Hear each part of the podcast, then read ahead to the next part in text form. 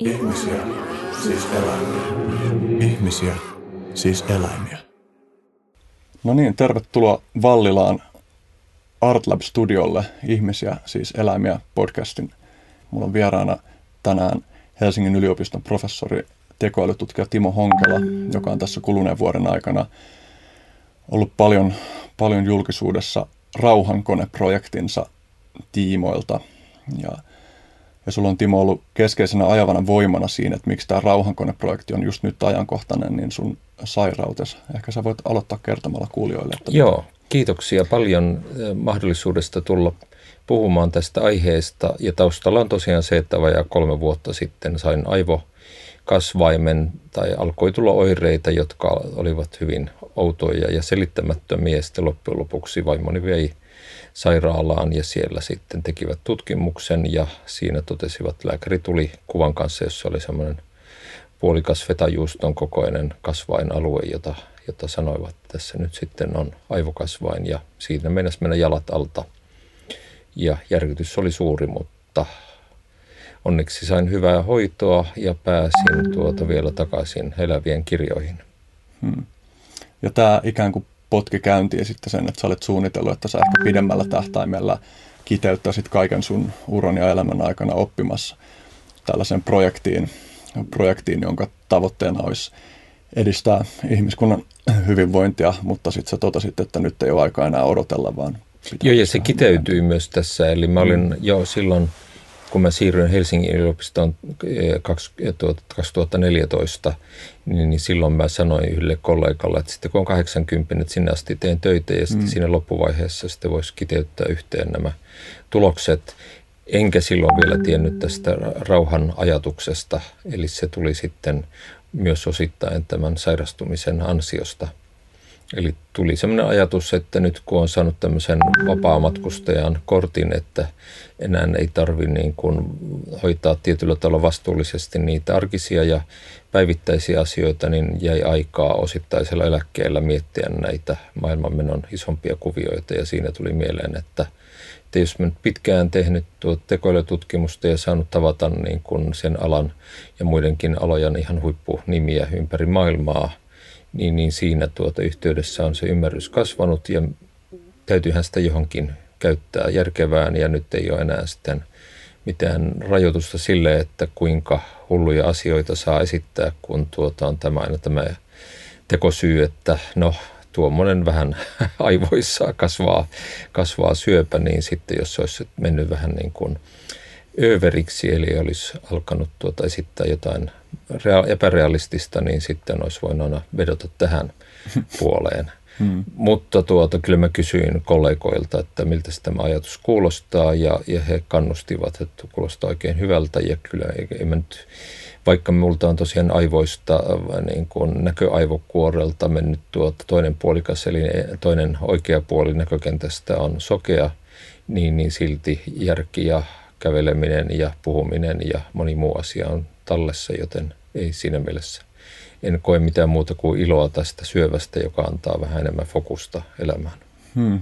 Niin tästä tulee mieleen, että monesti sanotaan, että jos ihminen, ihmiselämä on liian helppoa, niin sitten voi olla vaikea nähdä niitä olennaisia juttuja, että vastoinkäymiset sitten ohjaa havainnoimaan, että mikä on oikeasti tärkeää. Kyllä jotenkin tämä on ollut se havainto tämän aivosyövän yhteydessä, ja toki sitä auttoi jo lapsena se, että äitini teki itsemurhan, kun oli kahdeksanvuotias, niin siinä vaiheessa jo piti ruveta miettimään, että mistä tämä elämä oikein koostuu, ja piti.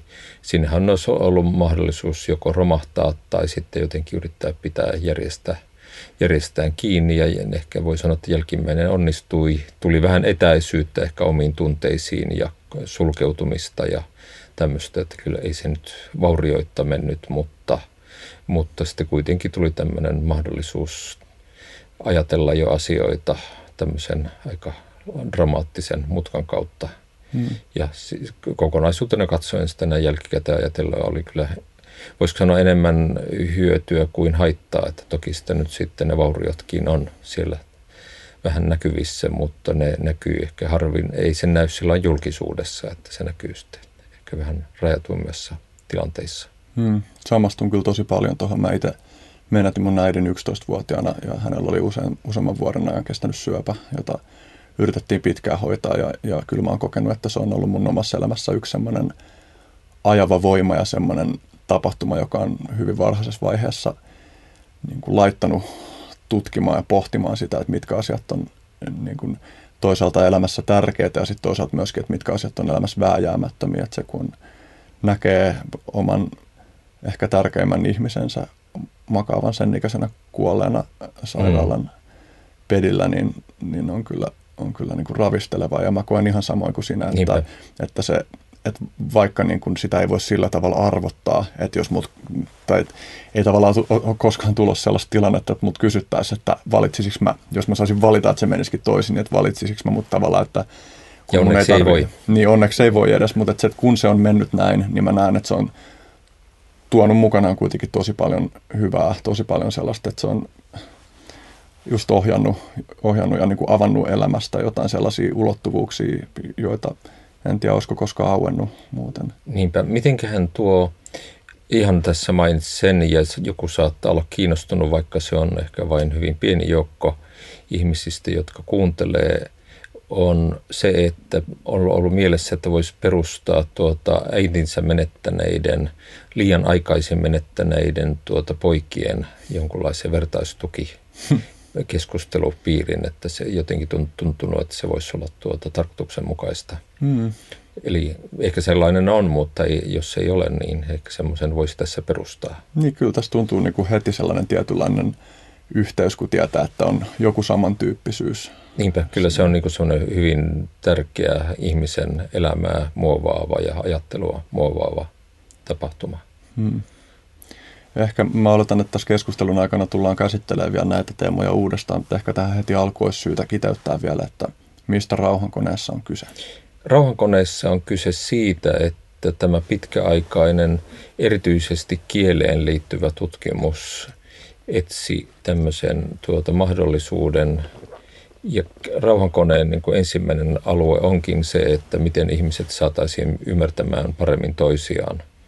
Toinen on sitten se, että kun me tunteidemme tuota vietävänä saatetaan sitten vihan tai katkeruuden, pelon ja muiden tällaisten kielteisten tunteiden takia joskus syyllistyä väkivaltaan ja tämmöisiin liian yksioikoisiin tulkintoihin elämästä tai, tai toisten tekemisistä, josta sitten saattaa tai hyvinkin usein lähtee sitten liikkeelle yksilötasolla tai sitten kokonaisten organisaatioiden ja valtioiden tasolla sitten ikäviä tapahtumia, niin se on se toinen. Ja kolmantena on ylipäätänsä yhteiskunnallinen tilanne, eli maailma ei ole vielä läheskään valmis. Eli erilaisia yhteiskuntakokeiluja on ollut ja niitä on sitten eri äärisuuntiinkin, kommunistista äärikapitalismiin ja kaikki on huonoksi todettavia. Eli tuota, kyse on paljon semmoisesta, mm. voisiko sanoa hellävaraisemmasta tavasta järjestää maailma, jossa on paljon enemmän muuttujia kuin muutama, vaan pitäisi pystyä ottamaan huomioon se, mikä on esimerkiksi lääketieteessä ollaan menossa kohti tämmöistä yksilöllisempää hoitoa.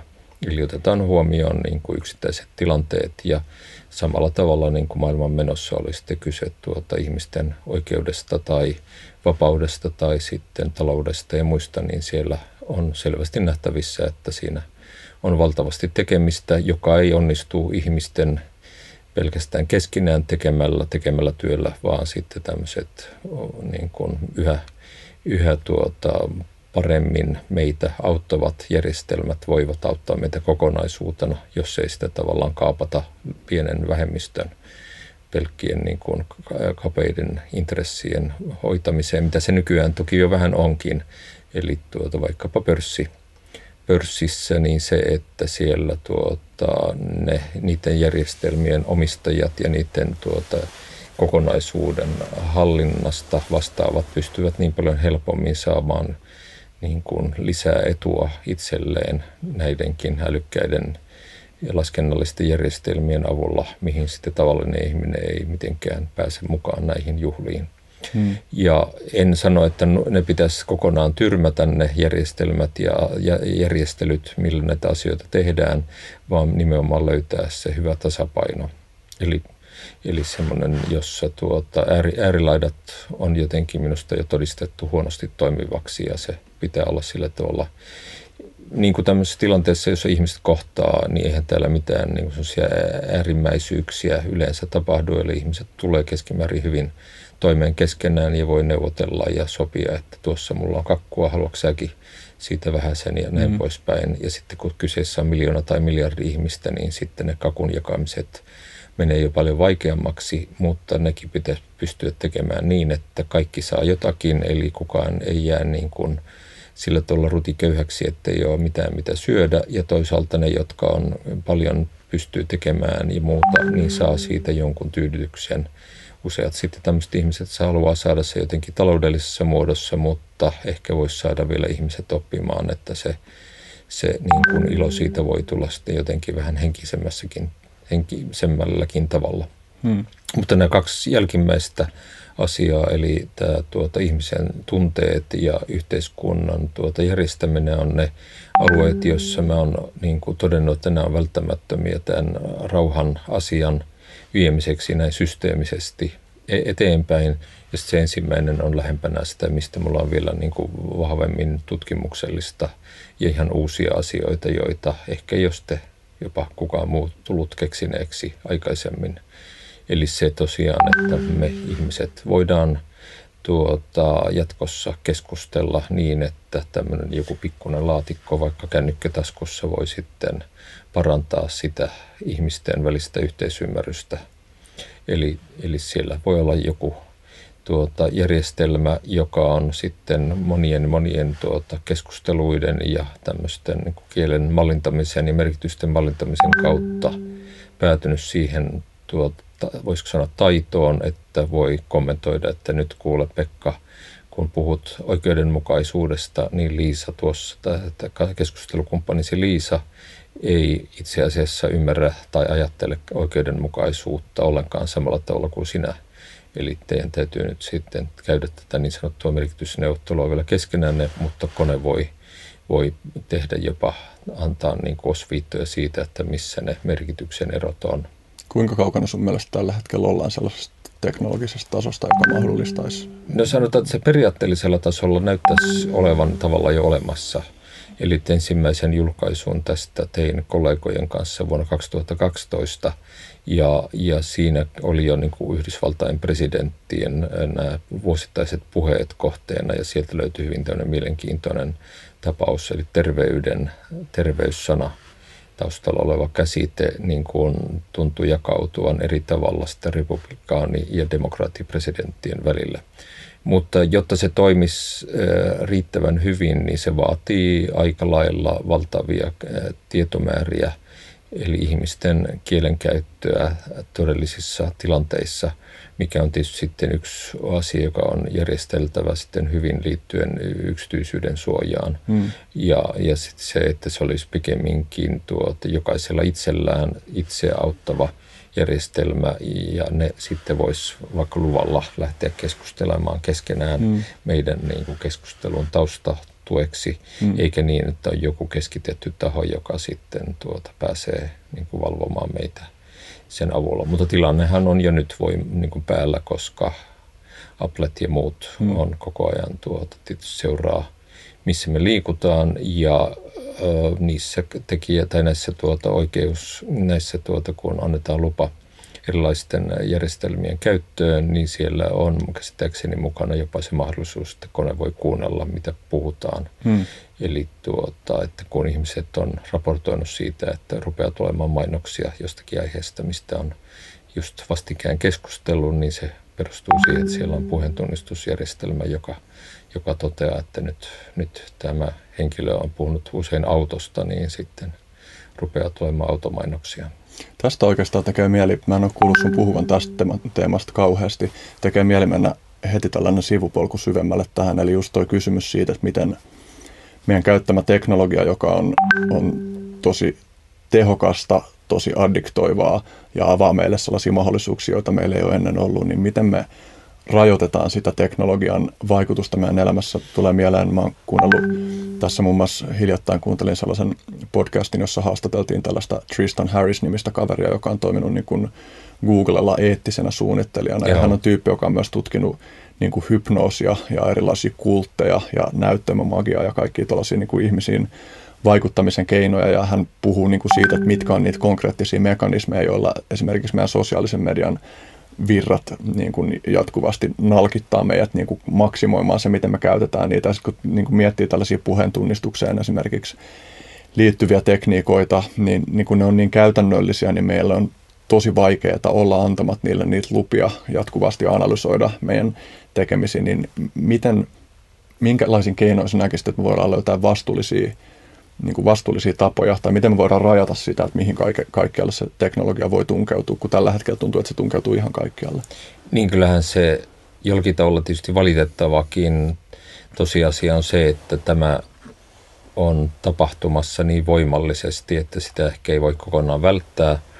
Ja, ja sitten se riippuu kyllä niiden toimijoiden vastuullisuudesta, että mitä siinä sitten loppujen lopuksi tapahtuu.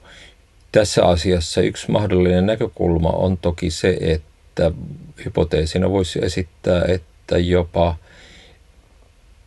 hyvillä eettisillä periaatteilla varustettu firma voi jopa olla parempi toimija kuin joku valtio.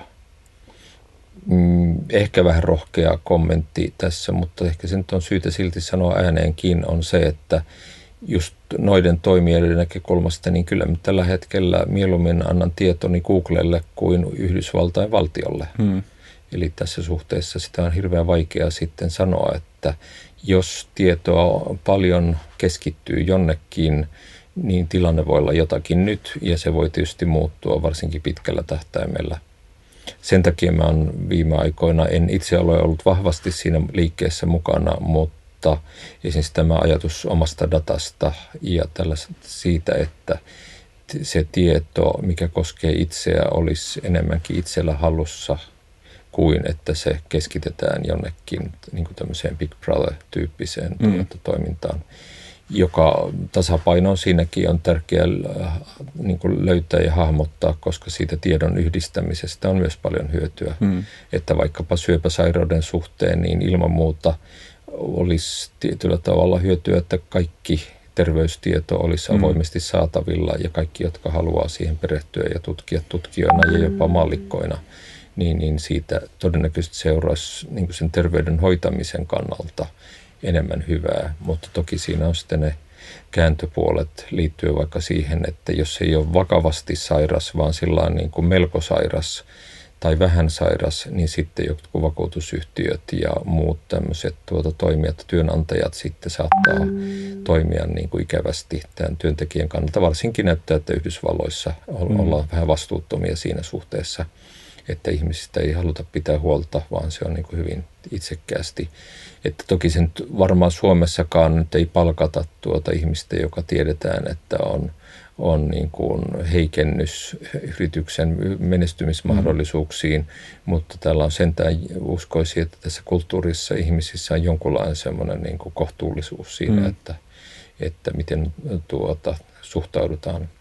Itsellänihän on se hyvä puoli, että tämä on niin vakava tämä sairaus ja se syövän leikkaukset ja hoidot ja muut kestää niin pitkään, että se jo tavallaan voi sanoa pakotti siihen, että eihän sitä kannata ruveta piilottelemaan, että mulla on tässä nyt sitten kestänyt kolme kuukautta flunssa tai jotain mm. muuta, että, että se oli niin kuin järkevää ja, ja, tuota, ja lähtökohtahan oli se, että sitä olisi hyvin saattanut joko kuolla tai ainakin jäädä kokonaan sairauseläkkeelle. Mm. Että tämä kaikki on tämmöistä ylimääräistä bonusta, mitä tässä on saanut pari vuotta mm. tästä niin kuin nauttia tästä elämästä. Tuo on myös kiinnostava sitten, kun äh, tuohon niin kuin yksityisyyteen liittyen, niin että itse esimerkiksi pyrin toimii mahdollisimman paljon niin, että, että kaikki asiat, joita mä teen, on sellaisia asioita, joiden takana mä voin seistä, jotta ei tarvitse pelätä sitä, että jotain paljastuu jostain jonkun niin kuin vapaasti jaetun datan kautta, mutta sitten on sellaisia juttuja, jotka on vaan joiden niin kuin keskeinen arvo liittyy siihen, että ne on intiimejä esimerkiksi vaan kahden ihmisen välisiä. Että jos miettii niin kuin vaikka kumppaneiden välistä vuorovaikutusta, niin että vaikka siinä ei olisi mitään sillä tavalla salaista, niin joku siinä on kuitenkin tosi merkityksellisesti sellaista, jota ei halua jakaa kellekään niin, muulle, että kukaan ei ole näin. Katsomassa eikä kuulemassa. Kyllä. Tämä on hyvä näkökul- tai tärkeä näkökulma. Ja toinen on se, että että vaikka normaalitilanteessa ei olisi siitä niin kuin oikean tiedon niin kuin jakamisesta mitään ongelmaa, niin mahdollista on aina, että on joku Stalin- tai Hitler-tyyppinen despootti, mielisairas ihminen, joka sitten tuota, nauttii ihmisten kärsimyksestä tai haluaa nauttia jostain vaikkapa sotien käynnistämisestä tai joidenkin ihmisryhmien tuota, kiduttamisesta, niin, niin heillehän kelpaa sitten vaikkapa, että on poliittisesti johonkin suuntaan mm. kallellaan, mikä voi olla ihan satunnaista, että mm. se, joka on tuota, yhdellä tavalla suuntautunut, niin se ottaa sitten vielä ehkä populistisesti jotakin, mm. ää, niin kuin, että kaikki joiden ää, tuota, sukunimen kolmas kirjain on E, ovat epäilyttäviä. Mm. Tappakaa heidät. Mm. että vähän tähän tapaan, jos nyt oikein karikoi. Mutta valitettavasti tällaisia ilmiöitä tähän maailmassa on ollut. Mm. Ja, ja jos ajattelee vaikka Stalinin tuota tekemisiä, niin se, että jos nyt sitten ihmisiä sukupuolisen suuntautumisen tai ihonvärin tai, tai tietysti ei nyt valitettavasti, tai onneksi siis valitettavia ilmiöitä, mutta niin kuin ihan sukupuolikin tietysti on niin kuin hyvin tuota ikävällä tavalla esillä monissa maailman ilmiöissä mm. sillä tavalla, että vaikka ei nyt henki olisi vaarassa, niin siellä on sitten tämmöisiä voimakkaita vapauden rajoituksia. Mm. Ja kaikki, kaikki tämmöiset ilmiöt, jotka perustuu ihan johonkin vaan pinnalliseen kategoriaan, jolla ei pitäisi olla mitään tekemistä ihmisten vapauden ja tekemisen kanssa. Mm. Tulee muuten mieleen kysyä, kun sä oot viitannut muutamassakin haastattelussa niin kuin siihen, että minkälaisia kauheuksia kommunismin nimissä tehtiin. Mä en tiedä, onko tämä missä määrin ala, johon sä oot perehtynyt. Mikä sun käsitys on siinä, että musta vaikuttaa siltä, että kommunismille on niin kuin ideologisesti annettu hirveästi anteeksi siihen nähden, että kuinka niin kuin järkyttäviä asioita sen nimissä on tehty. Mä luulen, että siinä on taustalla osittain se, että siellä ehkä voi ajatella olleen joitakin niin kuin ihan hyviä semmoisia ihmisten hyvää tarkoittavia ajatuksia, että jos ajattelee vaikkapa Venäjää ja sen tuota, tsaareja ja muita, eli semmoinen niin kuin hyvin keskitetty valta ja sen niin kuin, tuota, kansan alistaminen, niin, niin sen niin kuin vastaliikkeenä ehkä sitä ajateltiin, että tämä oli niin kuin hyvä asia. Hmm. Ja tuota, toki siinä niin kuin, ehkä sitten kun siinä on usein näyttää olevan niin, että että jonkun ilmiön, joka on kielteinen vastaliikkeenä, on joku toinen ilmiö, joka menee niin kuin yli sitten. Eli se, se vaikkapa, että venäläisen tuota, diktatuurin vastaliikkeenä oli sitten proletariaatin diktatuuri, joka on sitten niin kuin myös huono asia, että on mikä diktatuuri, että jos on mm. muutaman ihmisen johtama järjestelmä tai on tuota vaikkapa kahdeksankymmentä prosentin johtama järjestelmä, niin ei sekään ole hyvä asia. Mm. Eli tuota, kaikki, jossa joku alistaa jotakin toista, on huonoja. Ja tässä suhteessa tuota, kommunismilla oli tietysti tämä, että se ainakin noin nimellisesti pyrki kuitenkin vapauttamaan hyvin suuren joukon ihmisiä, jonka takia se on ehkä sitten oli semmoinen, jota annettiin tavallaan anteeksi paljon sille systeemille, kun ajateltiin, että se parantaa jotenkin tilannetta.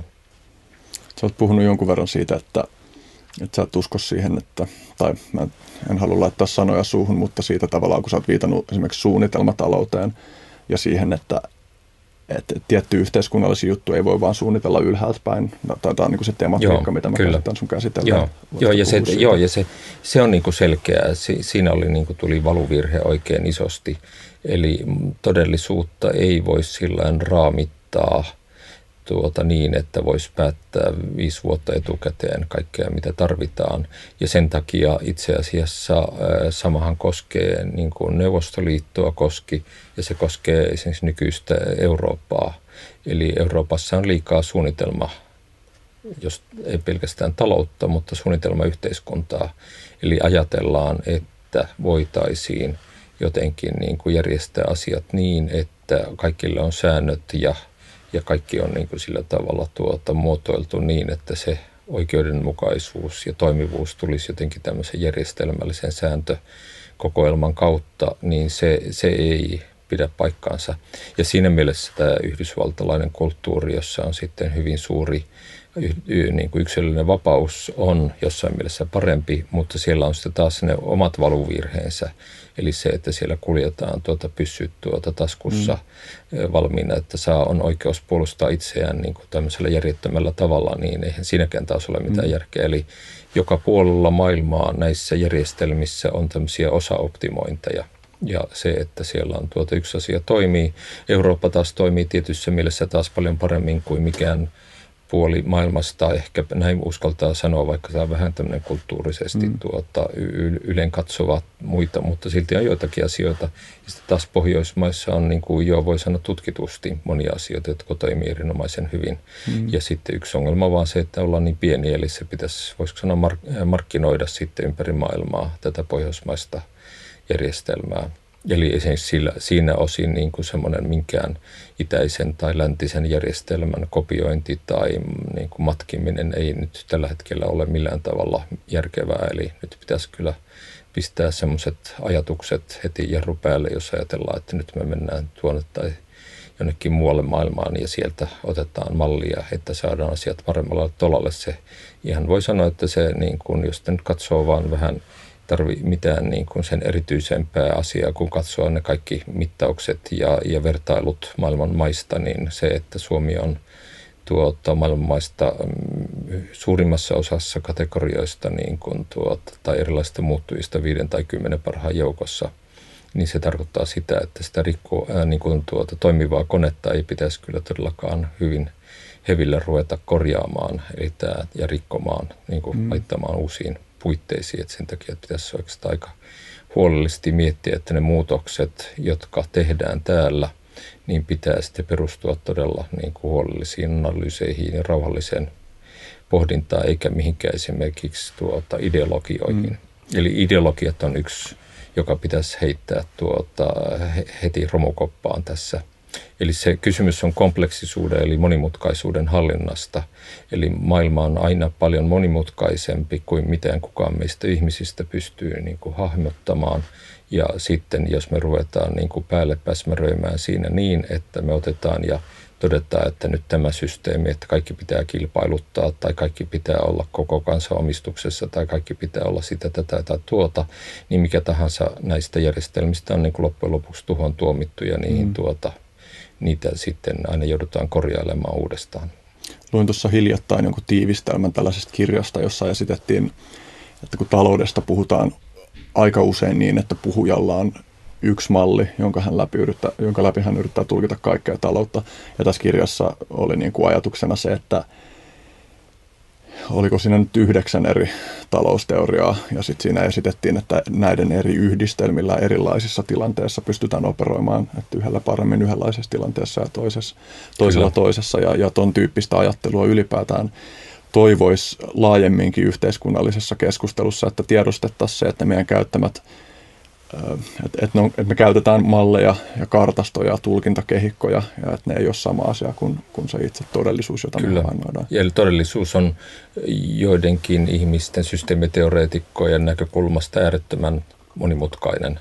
Eli sitä ei voida ottaa haltuun millään ääreellisellä järjestelmällä niin kuin kokonaisuutena, ja se on koko ajan dynaamisesti muuttuva, niin sen takia sitä täytyy tuota sen mukana elää ja adaptoitua, ja meillä on ne kontekstit, jotka vaihtelee, eli vaikkapa ne säännöt, mitä E U:n puitteissa tehdään, niin se, mitä on Etelä-Portugalissa tai Pohjois-Suomessa, niin ne ovat hyvin erilaisia, eli siellä voi olla jotain yhteisiä periaatteita, jotka pitää olla hyvin mietittyjä ja hyvin niin kuin pieni määrä, ja sitten siinä pitää olla sitä tuota, muuttuvaa, adaptiivista, tuota, kontekstiherkkää, eli tämmöistä mm. tilanteeseen tuota, perustuvaa toimintaa ja, ja puitteita, ja tämä kokonaisuus tosiaan ei, ei selviä sillä tavalla, että on joku yksinkertaisia laki, lakipykäliä, joiden varassa kaikki toimii. Yksi hansikas on muka sopivinaan kaikkiin käsiin. Niinpä, niinpä. Sä puhuit sitten siitä, että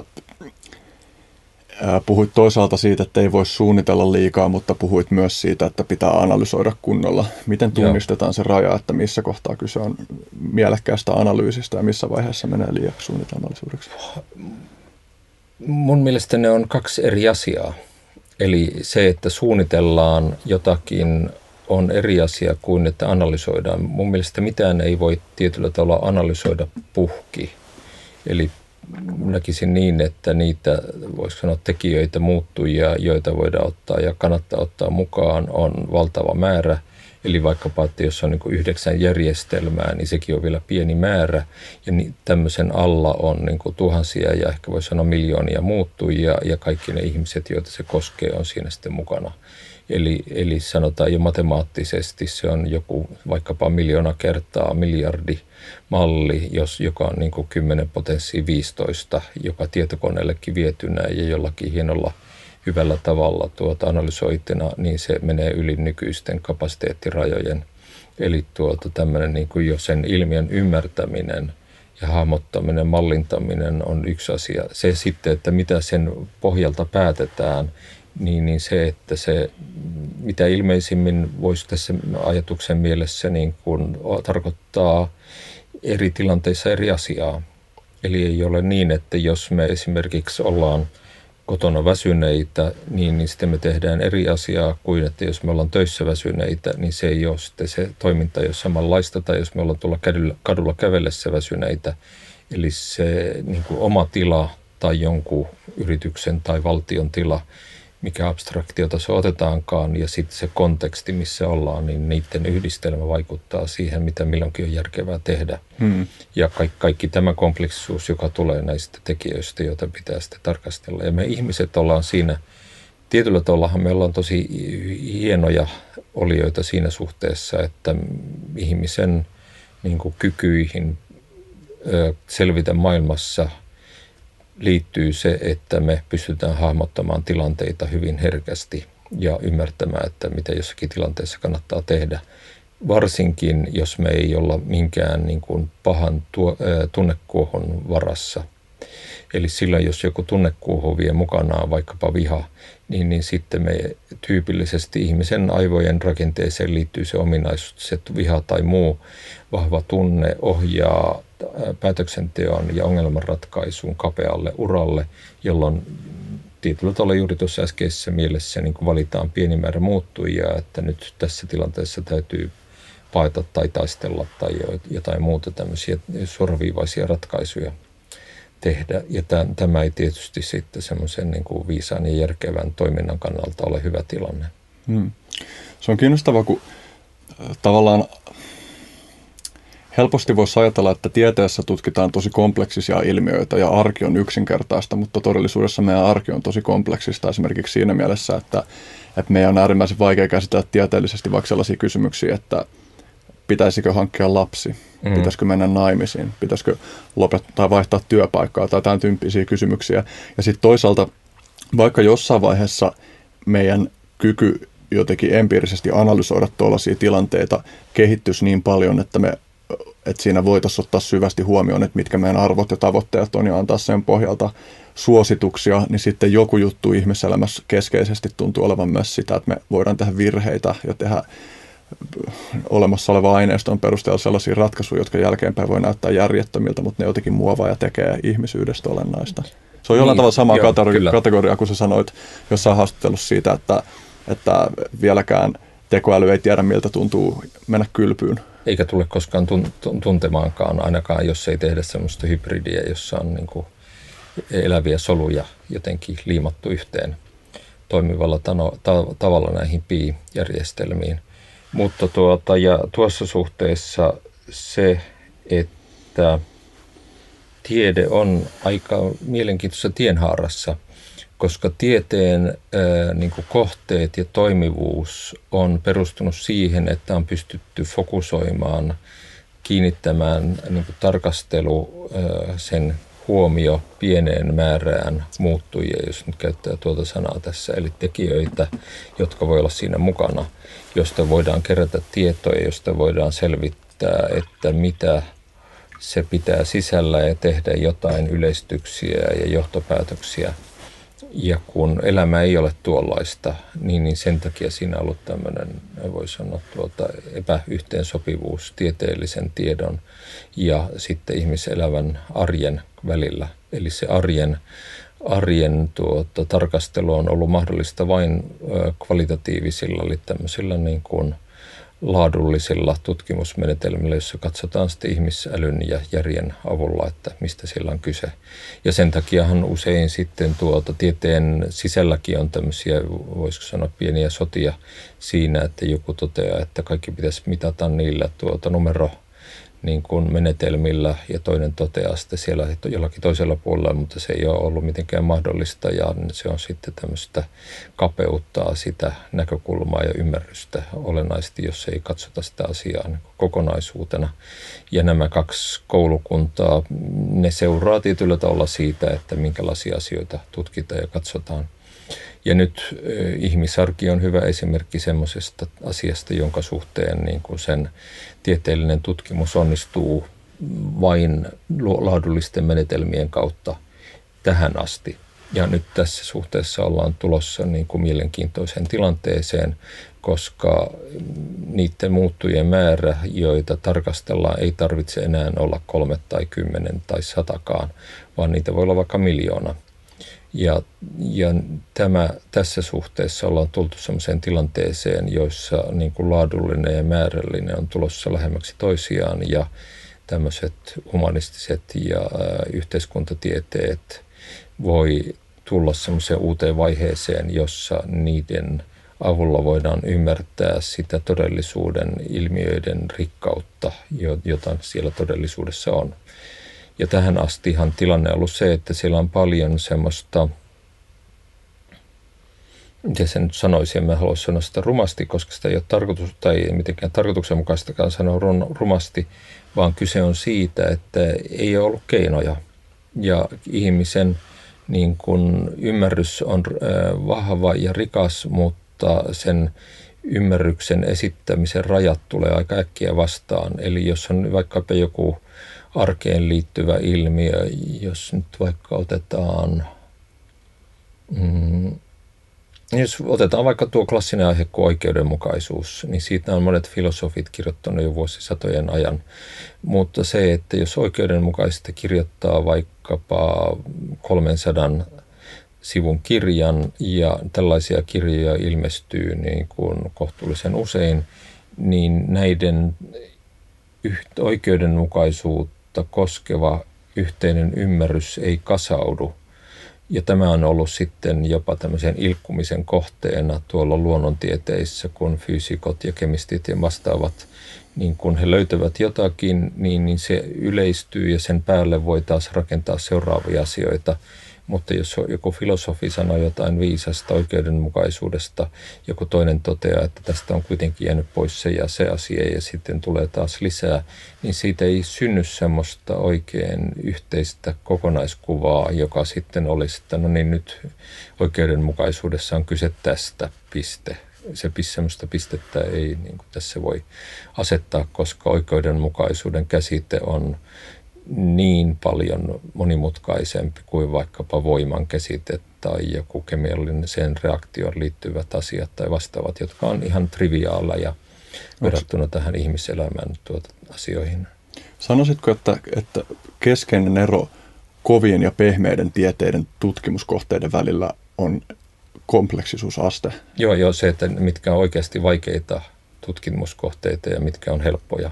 Tähän kiinnitti huomiota jo tämmöinen suosikkini Heinz von Förster kirjoitti muistaakseni kuusikymmentä- tai seitsemänkymmentäluvulla tämmöisiä muutaman, tai siis paljonkin artikkeleita ja teoksia, mutta, tuota, mutta se yksi tämmöinen mun suosikkilause on semmoinen, jossa tuota hän totesi, että on näitä ää, helppoja tieteitä, kovia tieteitä, jossa tarkastellaan tuota, helppoja kohteita ja sitten näitä pehmeitä tieteitä, jossa tarkastellaan vaikeita hmm. kohteita.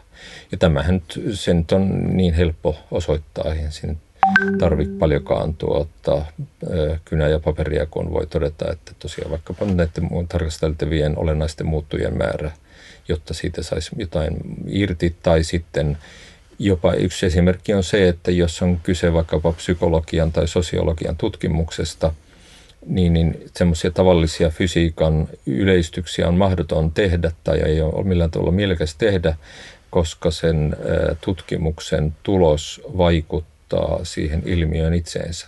Eikä ei molekyylit muuta tuota, niin kuin toimintaansa sen perusteella, mitä niistä tieteentekijät kirjoittaa, mutta tuota, sosiologiset tai psykologiset ilmiöt hyvinkin voimakkaasti saattavat muuttua, jos joku keksii jotain tuota, järisyttävää, joka sitten tuota, tutkijoiden pöydältä menee sanomalehtiin ja sanomalehdet niistä kirjoittaa ja sitten suuri joukko ihmisiä saa aha-elämyksiä, jotka vaikuttaa siihen ihmisten käyttäytymiseen, joka voi muuttaa sen teorian niin kuin lähtökohdat taas ihan joksikin muuksi. Eli t- tämä monimutkaisuus, niin siellä on näitä niin sanottuja emergenttejä, eli kehkeytyviä ilmiöitä. Haa, tosi hieno suomennus. Mä oon miettinyt tosi paljon tuota emergenssin käsitettä. Että mitä joo, emergenssi on tärkeä käsite ja kehkeytyminen on wow. se. Joo, en ole tuota, joo, mä sain tämän palautteen jo joltakin kuulijalta kahdeksankymmentäluvulla pitämässäni esitelmässä, jossa vähän sillain turhautunut tai pahantuulinen tuota kommentoija tuli, että mitä te aina käytätte näitä vierasperäisiä sanoja, että täällä Suomessa on hyvä sana kehkeytyä. Okei, ota se lause uusiksi, jossa se oli se sana emergenssi ja kehkeytyminen, koska mä jäin niin tuon pauloihin, että niin joo, niitä lauseen sisältä. Joo, mutta se, joo, eli se, että meillä on paljon niitä ilmiöitä ihmisen elämässä, ihmisyhteisöjen elämässä, jotka perustuu siihen, että siellä kehkeytyy ne asiat niin kuin tasolta toiselle. Ja sen takia esimerkiksi yhteiskunnassa poliittinen päätöksenteko ei aina ole niin helppoa kuin, niin kuin näitä päätöksentekijät joskus itsekin ajattelevat, että no me säädetään laki, jolla tämä ilmiö tavallaan pakotetaan johonkin muotoon. Mutta kun se ei mitenkään välttämättä kuitenkaan sitten ratkaise ihmisten käyttäytymistä. Ja silloin kun tuota on säädetty, että vaikkapa tämä pitäisi, mä en ole tätä tutkinut, eli tämä tulee niin kuin mutkan kautta ja kuulo juttuna, mutta silläkin niin kuin taustalla, niin minusta tämä on sillä tavalla potentiaalisesti kuvaava esimerkki, vaikka ei se olisi tottakaan. Eli nyt mä saatan puhua tuota, mutta sanotaan näin, että tämmöisenä tarinana niin kuin rakenteena se on kuitenkin ihan toimiva.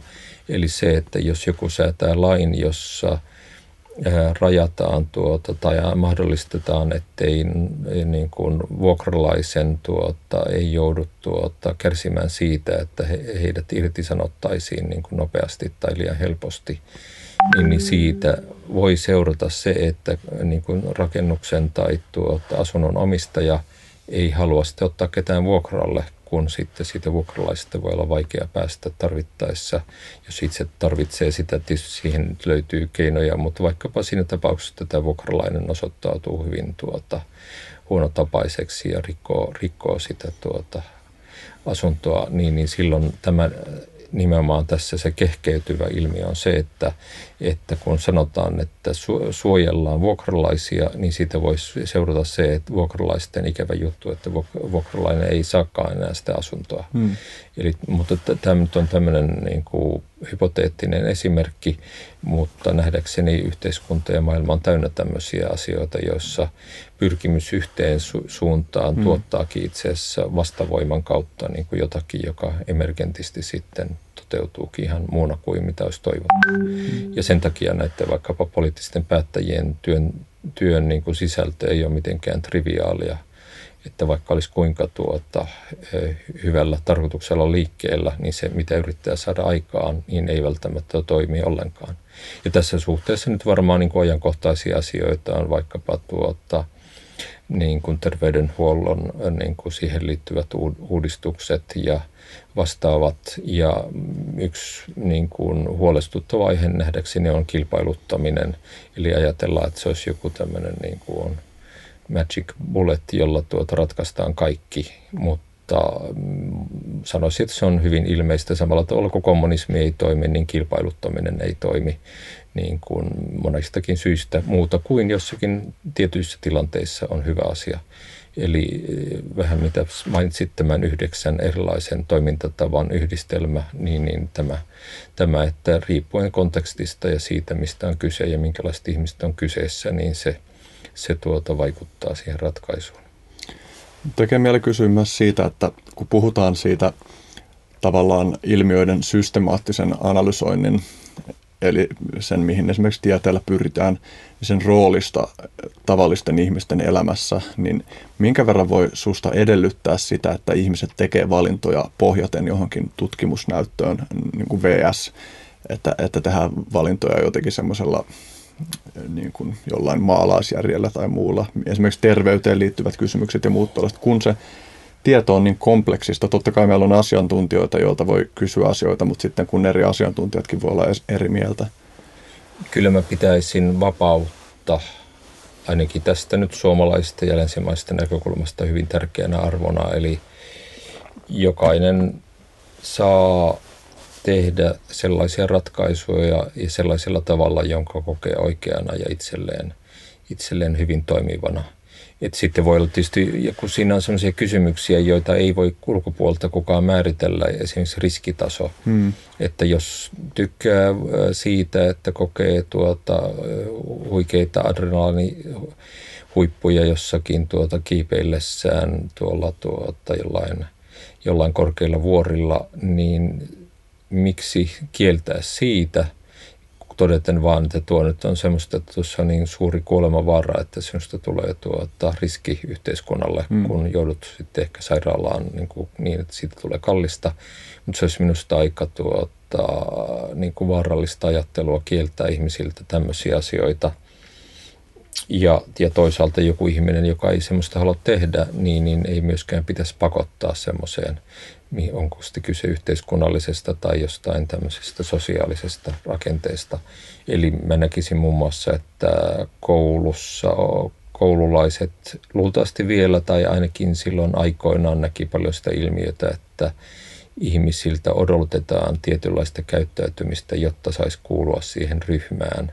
Ja silloin tuota, ja sehän on yksinkertaisesti vaan väärin, jos nyt näin sanosti, jos joku tämmöinen niin kuin oikeuden, oikean ja väärän välistä suhdetta tuota, tarkastellaan, niin se, että pakotetaan ihminen vaikkapa siihen yhteisön kuulumisen niin kuin perusteluna tekemään jotakin, että sun täytyy hypätä nyt tuonne ja ottaa tämä riski tai jotain mm. benchihyppy tehdä, vaikka se tuottaisi suurin piirtein niin kuin kuoleman kokemuksen siinä, niin, niin tämmöistähän ei saa ja eikä pidä tehdä. Eli kaikki semmoinen niin kuin pakottaminen johonkin muottiin on nähdäkseni semmoinen, uskaltaisin väittää, että se olisi hyvä moraalinen normi. Niin tuollainen riskiorientoituneisuus on varmaan aika paljon johonkin temperamenttiin, synnynnäiseen temperamenttiin Niinpä. liittyvä juttu, että sitä voi olla tosi vaikea käsittää edes, että jos joku kokee täysin toisin riskin kuin miten itse kokee sen. Niinpä, ja sen, sen takia sitten, jos joku sanoo, että pitää tehdä näin tai noin, niin, niin silloin mikä tahansa tuommoinen niin kuin päätös tavalla tai toisella niin on väärä. Jopa tupakointi, jota mä itse vihaan, koska mun isäni poltti tuota ketjupolttajana niin kuin sodasta lähtien jopa kaksi askia päivässä, niin, niin mä onneksi hänen tuota tuberkuloosidiagnoosin yhteydessä hän lopetti ja antoi mulle hyvän mallin ja mä oon aina vihannut sitä myös sitä hajua mm. ja mä oon hyvin tyytyväinen, että ravintoloissa ja muualla ei saa polttaa, mutta tuota mä en niin kuin silti jos on tupakoiva ystävä tai muuta, niin en mä nyt rupea saarnaamaan, että sun pitäisi lopettaa tai muuta, koska mä taas tiedän psykologisesti, ettei siitä ole luultavasti kuin haittaa. Että mä voin niin kuin ehdottaa, hmm. kannustaa tai jotain hmm. muuta tämmöistä näin ja todeta, että mä itse en siitä pidä, mutta tuota, että en mä nyt voi tehdä päätöksiä toisten puolesta muuta kuin ehkä just demokraattisesti sitten voidaan todeta, että se on kuitenkin sen verran niin kuin huonoa toimintaa myös ihmisten, toisten ihmisten terveyden kannalta. Mutta se, että ottaa riskejä oman terveyden suhteen, niin jokainen on siitä vastuussa. Tähän liittyen aika kiinnostava kysymys, jota mä oon pohtinut. Onko sarjoittainen päänsärky tuttu sairaus? Ei sillä tavalla niin kuin henkilökohtaisesti tai kenenkään lähitutun kautta. Joo, kyseessähän on siis yksi kivuliaimmista sairauksista, joita ihmisen on mahdollista kokea.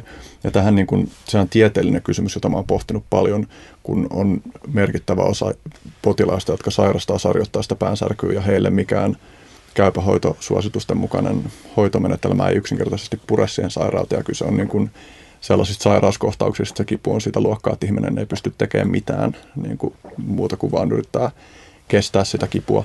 Ja sitten on niin kuin suhteellisen paljon sellaista anekdotaalista aineistoa, jonka mukaan niin kuin tietyt tryptamiinimolekyylit, esimerkiksi psilosybiini ja L S D auttaa.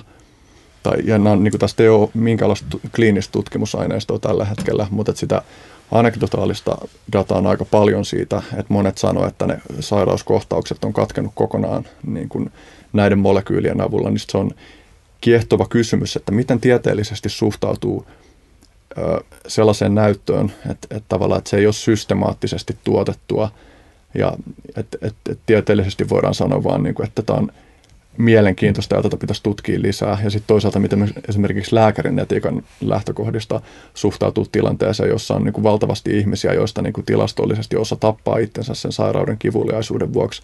Ja niin kuin, että on todennäköisiä syitä olettaa, että, että joku tällainen ei tällä hetkellä hyväksytty ja itse asiassa tällä hetkellä laiton hoitokeino toimii. Joo, ja tuo on hyvin tärkeä esimerkki. Ja mä näkisin, että se on vastuutonta olla tekemättä niin kuin räätälöityä hoitoa. Eli kaikki, mikä toimii, niin pitäisi olla käytössä, mutta tietysti hyvin vastuullisella ja jollakin tavalla valvotulla tavalla, että, että joku, jolle se tuottaa aivan niin kuin olennaisen vapautuksen kärsimyksestä, niin pitäisi pystyä tuota hoitamaan, mutta toisaalta se ei sitten pitäisi tarkoittaa sitä, että jokainen, joka haluaa niin kuin vapautuksen elämän tuskista, niin kuin, joka on sekin kyllä valitettava ilmiö, koska tokihan niin kuin huumeiden käytössä on se elementti alkoholissakin, että eihän se sitten enää ole tarpeen, kun elämä on tarpeeksi hyvässä puitteissa. Eli sehän on semmoista niin kuin pakenemista elämästä, huumeiden ja, ja tuota, alkoholin käyttöä. Eli en mä ole kokenut enää nyt viimeisen kolmen vuoden aikana minkäänlaista tarvetta itse alkoholiin, koska elämä on nyt tämän syöpäsairauden kautta näyttäytynyt niin hienolta ja arvokkaalta, että miksi hämärtää sitä kokemusta elämästä. Eli se, se on niin kuin yksi näkökulma, mutta se on siis siinä mielessä surullista, että ihmiset joutuu käyttämään alkoholia tai huumeita. Ne on nyt aika rinnastettavia asioita ja jotkut on todennut, että pitäisi pikemminkin kieltää alkoholia ja ottaa huumeet käyttöön. Mutta toki siellä, no jo siellä on niin kuin monimutkaisia niin kuin tämmöisiä taloudellisia ja tuota, yhteiskunnallisia kysymyksiä, mutta just tuossa mielessä niin semmoinen kategorisuus, että joku on pahaa tai joku on hyvää, niin maailmassa on aika vähän semmoisia asioita, jotka voi ihan kategorisesti heittää jonnekin.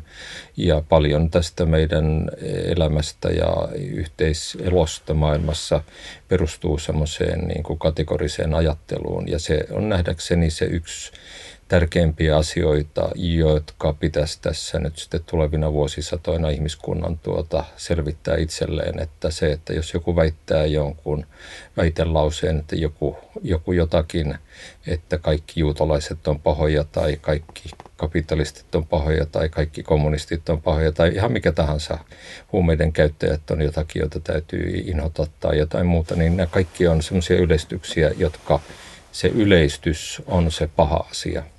Eli kaikkiin suurimpaan osaan erilaisia ilmiöitä löytyy sitten vastaesimerkkejä, milloin se itse asiassa jopa pahaksi katsottu muuttuu hyväksi. Mm. Eli tässä mielessä tuota, niin kuin tuo on minusta semmoinen asia, jossa ehdottomasti pitäisi olla semmoista rauhallista keskustelua ja, ja avointa, ettei oteta kategorisesti kantaa, että tuo nyt ei kerta kaikkiaan ole mahdollista.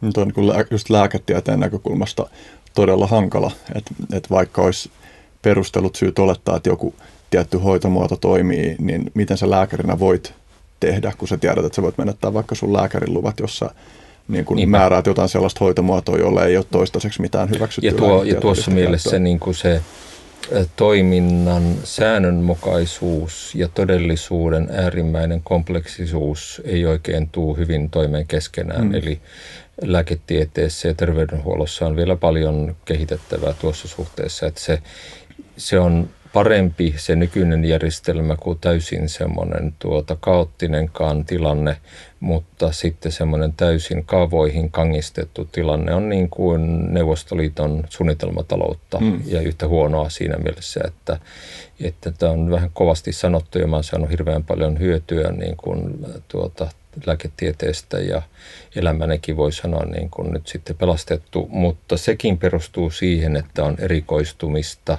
on erilaisia mielipiteitä ja kaikkialla muualla kuin silloin, kun mä oon leikkauspöydällä tuota, niin kuin tajuttomana, niin, niin mä oon aina lähtenyt siitä, että mä oon täysin vastuussa siitä, miten mua hoidetaan ja miten mä itseäni hoidan. Mm. Eli se, että juonko mä nyt pullollisen tuota vodkaa vai, vai tuota kolme lasia tuota, vihreää teetä, johon siihenkin liittyy omaa maksatoksisuutta ja muuta vastaavaa. Ne on niin monimutkaisia asioita, että silloin kun tutkijana saa sen niin kuin avoisen tilanteen, että voi vähän arvioida niiden kymmenen tai kaksikymmentä lääkärin ja muun asiantuntijan kommentteja ja tehdä sieltä omat ratkaisunsa, miten elää, niin, niin tämä on niin kuin siinä mielessä oikein hyvä itsellä, niin kuin koen sen hyvänä tilanteena, ettei ole ketään loppujen lopuksi, vaikka virallisestikin olisikin joku hoitava lääkäri, niin ei se hoitava lääkäri silti niin kuin valitse, että mitä pillereitä mä minäkin päivänä, mm. kuinka paljon otan, että kyllä ne kaikki, kaikki on niin kuin itse mietittyjä ratkaisuja. Niin parhaimmillaan voi ehkä ajatella, että se, että me ymmärretään paremmin vaikka lääketieteeseen liittyviä rajoituksia, niin, niin voi auttaa meitä hyödyntämään myös enemmän lääketiedettä silloin, kun me tiedetään, että mitä sillä pystytään tekemään ja mitä ei. Niin, ja se, se, äärellinen, joo, ja se äärellisyys tässä. Mä sanoisin, että se nöyryys sekä asiantuntijoiden että maallikoiden että niin kuin täällä tuota, maan matosina kulkevien ihmisten joukossa, ettei niin kuin, ei kukaan ymmärrä sitä kokonaisuutta täysin, eikä voi ymmärtää. Se kompleksisuus menee yli sen aivojen kapasiteetin, mitä meille on suotu. Intuitiivinen järjestelmä, tämä alitajuinen järjestelmä osaa vähän enemmän kuin tämä rationaalinen kielellinen järjestelmä, johon ei siis kannata luottaa kokonaisuutena. Siinä on jopa Nobelin palkinnon tasoista tuota harhaoppisuutta, jos tästä sanoisi hieman tuota, että se, että ihmisen intuitiivinen mieli kapasiteetiltaan on vahvempi ongelmanratkaisussa kuin tämä rationaalinen mieli. Ja sen takia tässä on niinku tämmöisiä mielenkiintoisia hankaluuksia, että jos me voitaisiin aivojemme toimintakapasiteetin ja kokemuksen sisältö voitaisiin jakaa miljoonien ihmisten kesken, niin näiden neuroverkkojen ymmärryksen tuota kokonaisuus tuottaisi taas paljon niin kuin rikkaamman ja toimivamman kuvan kokonaisuudesta kuin mitä tämä, mitä me voidaan kielellisesti välittää toisillemme. Että siinä on, se on kovin kapea tuota kanava, mutta, mutta kun me ollaan rajattuja siinä mielessä, että meillä on vaan tämä, tämä keino, eli tämä kielellinen kanava, niin sen kanssa on sitten elettävä. Hmm. Jos palataan, vaikka tässä tavallaan tuntuu, että ollaan niin kuin sivuttukin rauhankoneeseen liittyviä teemoja aika paljon, niin jos palataan vielä niin kuin Toki. spesifisesti rauhankoneeseen. Miten sä kuvailisit, onko rauhankonetta mahdollista kuvata vaikka sillä tavalla, että viisivuotias voisi ymmärtää perusperiaatteen, että mistä siinä on kyse? No, mä olen kiitollinen siitä, että kun tämä oli haastattelussa esillä, olisiko se ollut tämän Helsingin Sanomien haastattelun tai sitten itse asiassa kuultuna haastattelun jälkeen, Niin, niin tuli tuota, nyt mun nimi muisti, mutta pietarsaarlainen opettaja oli tuota, sitten sopinut oppilaidensa kanssa ja he olivat tehneet tästä rauhankonekonseptista tuota, sitten niin kuin omia versioitaan. Ja nyt mun täytyy sanoa, että mä en ihan muista luokka-astetta, mutta sanotaan, että siellä kymmenen ja viisitoista ikävuoden välillä. Mutta tuota... Mm, Kysehän on asiasta, joka voi jostakin näkökulmasta olla yksinkertainen ja toisesta näkökulmasta olla taas monimutkainen edes itselle tai tuota, aikuisellekaan selittää. Eli kun siinä on paljon sitä, että lähtökohtana on tämä emergenssin hyödyntäminen. Eli ei se, että nyt Asta seuraa B ja Bstä seuraa C ja sitten se on maailmanrauha, vaan se, että kun miljoonat ihmiset ja sitten miljardit ihmiset käyttää eri aloilla erilaisia applikaatioita, jotka muistuttaa sitten siitä, että onkin tässä tilanteessa voisi rauhoittua tai tuossa voi ymmärtää paremmin jotain muuta ihmistä. Tai sitten, että järjestetään niin kuin demokratiassa ja, ja tämmöisissä talousjärjestelmissä asioita uudella tavalla, niin siellä on paljon tämmöisiä palasia. Ja se on myös avoin, eli ajatus on se, että ei, ei mä nyt ole mikään tuota maailman niin kuin laidalla siinä, että mä tietäisin kaiken, vaan tietysti se on niin kuin tervetullutta kaikki sitten siihen lisäksi tuleva ja näiden yksityiskohtien ja puitteiden ja toteuttamisen maailma. Et sen takia se on ajatus enemmänkin siitä, mikä toteutuikin, että kun lausuin ääneen tämän sanan rauhankone, niin jotenkin se kummasti lähti liikkeelle jo melkein sillä sanaparilla. Et sitten ihmiset jotenkin tajusivat, että ahaa, niin itse asiassa tässä onkin jotakin. Ja useimmat tai useat ihmiset innostuivat ja sitten jonkun verran on nähnyt vain semmoisia niin otsikkotasolta, koska kirjaa ei vielä ollut olemassakaan, että, tuota, että eihän tuo voi toimia. Ja totta kai se ensimmäinenkin reaktio oli, että joo, että olisihan tuo kiva, mutta tosiaan eihän se, eihän se ole mahdollista. Mm. Mutta sitten kun asia rupesi miettimään, niin totesi, että hetkinen, hip hurraa, että tässä voisikin olla pointti. Mm. Että, tuota, että se ei tapahdu ihan sukupolvessa tai kahdessa, koska siinä on kaikkia tämmöisiä hidasteita, jotka liittyy siihen, että tämä nykyinen järjestelmä on kuitenkin vielä aika rajattu muun muassa demokraattisuuden näkökulmasta, että edustuksellinen demokratia on vielä aika, aika tuota, ää, rajattu. Tuossa tuli sanottua, jos sanotaan vähän ää, nuorisokielinen, niin kökkö. Mm. Eli se, että joku voidaan lahjoa ja jotain muuta, niin eihän se ole mitenkään optimaalista, että joku voidaan lahjoa jotain niin kuin päätöksentekoa koskien. Mitä, mitä se semmoinen on, jos joku, joka saa päättää miljoonaa ihmisen asiasta ja se voidaan lahjoa jollakin määrällä rahaa vaikka tekemään jotain suurimmalle osalle huonoja päätöksiä. Mm. Eihän se, ei se ole niin kuin pitkällä tähtäimellä oikea tapa toimia.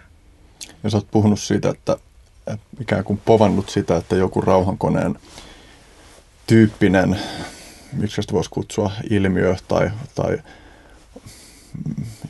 mä en löydä sitä sanaa, mikä kuvailisi sitä, että mistä, koska rauhankone selvästikään ei ole vain yksi yksittäinen mikään olema, mutta että, että se tulee korvaamaan edustuksellisen demokratian. Mitä, mitä se kuvailisi? Mikä rauhankone on? Se ei ole ilmiö, mutta niin se on semmoinen niin kuin toimintaperiaate. Niin, paremminkin niin, joo. Siis toimintaperiaate ja sitten sitä tukemaan voidaan rakentaa ja ehkä voi sanoa jossakin mielessä myös on jo olemassa joitakin välineitä, tietoteknisiä välineitä. Ja, mutta tuota, rauhankonekokonaisuus tai kun kyse ei ole siitä, että olisi yksi järjestelmä, joka olisi sitten kaikilla taskussa tai pöydällä tai jossakin, vaan siellä on paljon, paljon näitä erilaisia elementtejä, joita sitten mitä ilmeisimmin niin kuin tulevat sukupolvet voi vielä sitä jalostaa eteenpäin. Onko rauhankone lähestymistapa?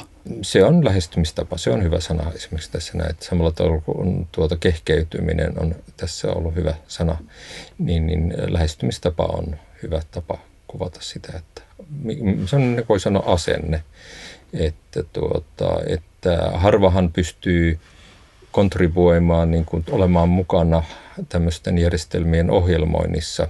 Mutta ohjelmointi on monissa asioissa, se on oikeastaan se loppuvaihe, ja sitä ennen on paljon, voisiko sanoa, funtsimista, eli että mietitään, mitä olisi hyvä olla, mitä siinä pitää olla mukana, mitä se, miten sen pitää, niin kuin, mitä ne suuntalinjat ja puitteet on, niin tämä on se, mistä se ää, rauhankone niin kuin kokonaisuutena. Eli rauhankoneisto olisi ehkä jo vähän parempi tuota, se ydinsana, mutta se vaan sitten tarttui, kun se tuli näin yksinkertaisesti todettua. Se voi tietyllä tavalla olla ihan tehokaskin, että se on provosoivaa, koska rauhankone kuulostaa niin yksinkertaiselta, että se ei mitenkään voi olla mahdollista. Mutta sitten se saattaa herättää keskustelua itsessäänkin, että ihmiset väärin tulkitsee sen, ja sitä pääsee ehkä oikomaan, että mistä tässä on kyse. Kyllä. Ja se juuri se, että se herättää keskustelua, tuntuu olevan se tärkeä asia. Ja se on ollut hätkähdyttävää tosiaan tämä keskustelun herääminen, että tosiaan niin kuin suomalaislähtöiset toimittajat, mutta jotka on sitten Arabiemiraatteihin tai tuota, tuonne Saksaan tai niin kuin, ö, ulkomaille tehneet juttuja. Ja nyt sitten tosiaan Hollannistakin tuli toimittajahan erikseen sitten haastattelemaan tästä asiasta. Että, että nyt luottavainen siihen, että tämä niin kuin herättää kiinnostusta, jolla olisi sitten taas tätä kehkeyttävää vaikutusta maailmaan, kun tämä nyt varmaan hyvin suuri osa maailman ihmisistä on lopenkyllästyneitä tähän riehumiseen ja siihen, että, että joku voi tiputtaa tuota pahimmillaan jonkun ydinpommin niskaan, niin mm. ei, eihän siinä mitään järkeä ole. Mm. Ei sekä järjen että tunteiden tasolla, niin sehän on ihan yhtä hulluutta. Eli se on mm. mielisairauden muoto, sota jossain mielessä. Mä oon miettinyt sitä kysymystä, että mikä synnyttää sellaisia yksilöitä, jotka ei halua palvella yhteistä hyvää. No tietysti monet sellaiset vaikka fanaatikot, jotka päätyy tekemään kammottavia tekoja, niin ajattelee palvelevansa jotain yhteistä hyvää, mutta et kuitenkin meillä on yh- käytännössä yhteiskunta, jossa on monia sellaisia yksilöitä, jotka ei vaan koe mitään sisäistä drivea ikään kuin siihen, että he tekisivät jotain semmoista, jolla olisi jotain kauaskantoisempia positiivisia vaikutuksia. Ja tuntuu vaikealta nähdä, että se olisi niiden yksilöiden vika, koska ei yksilöt valitse omia elämäntarinoita eikä niitä puitteita, jotka muovaa heidät yksilöinä. Eli, mm-hmm. eli tavallaan, että viallisten yksilöiden, että se on yhteisön vika, että syntyy viallisia, siinä mielessä viallisia yksilöitä, että esimerkiksi ei koe mitään merkityksellisyyttä omassa elämässään tai elämä tuntuu vaan täysin väärältä. Joo, silloin valmis tekemään hyvin niin kuin karmeita tekoja sillä, siltä pohjalta. Kyllä, ja tuo on aivan äärettömän tärkeä kysymys, koska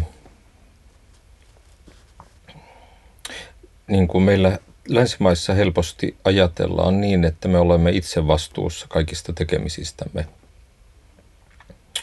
Ja siitä on tiettyjä etuja, on kulttuureja, jossa jopa ajatellaan, että jotain pahoja tekevät ovat niin kuin noiduttuja ja sitten heistä jotenkin häädetään niitä pahoja henkiä pois. No tästä länsimaisesta tieteellisestä näkökulmasta sitä helposti pidetään niin kuin huuhaana tai jotenkin huonona asiana, mutta tässä on nyt yksi tärkeä pointti ja se on se, että se mitä joku asia on ja se miten sitä kuvataan tai miten, miten se niin kuin nostetaan esille, niin ne on oikeastaan kaksi eri asiaa.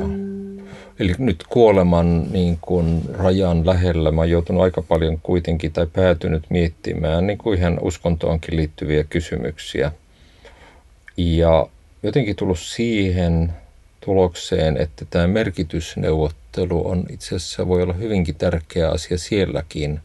Eli se, että mihin me uskotaan ja mitä me kutsutaan miksikin ja se, ne sanat, mitä käytetään, niin ne ei ole ensinnäkään kovin jaettuja ja mitä jollakin tarkoitetaan, niin, niin vaikkapa verrattuna siihen oikeudenmukaisuuteen, että mitä tarkoitetaan vaikkapa jollain peruskäsitteillä uskonnossa, niin, niin ei ne olekaan semmoisia asioita, jotka voisi jotenkin kirjallisesti niin kuin määrittää helposti yksikäsitteisesti, vaan se on äärimmäisen kompleksinen ilmiö.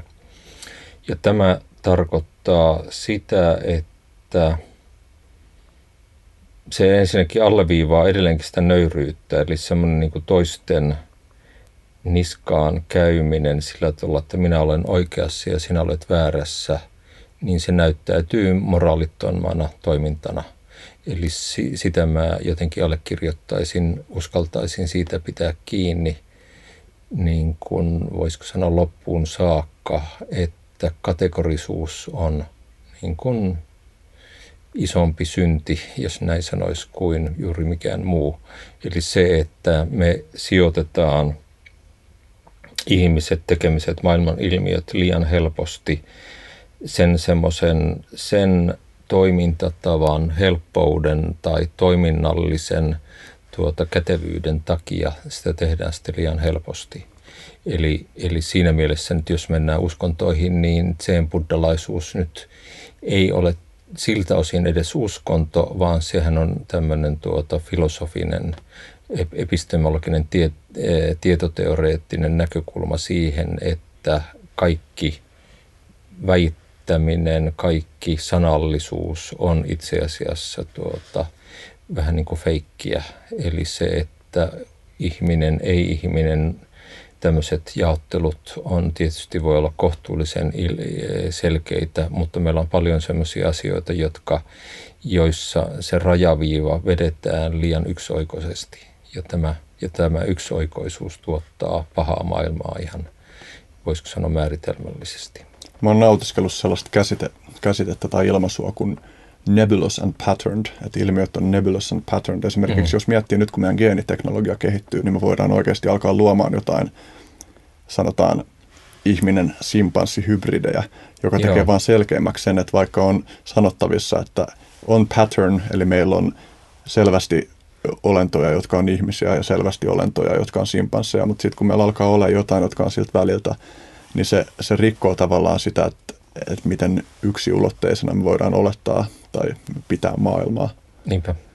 Ja tuo on ihan hirveän selkeästi tullut esiin tekoälytutkimuksessa. Eli siellähän oli vahvasti esille, esimerkiksi kahdeksankymmentäluvulla tehtiin näitä niin sanottuja asiantuntijajärjestelmiä, joiden toteuttaminen perustui sääntöihin, ajatuksena se, että joku asiantuntija, vaikkapa lääkäri, voi ö, tulla haastatelluksi jonkun lääk- ö, sairaan niin kuin veritaudit suhteen, ja häneltä kysytään, että nyt kun on tämmöinen ja tämmöinen tapaus, niin mitä teet, ja sitten siellä niin kuin kirjattiin sääntöjä, ja jos nyt vähän suorasukaisesti totean, niin se epäonnistui surkeasti.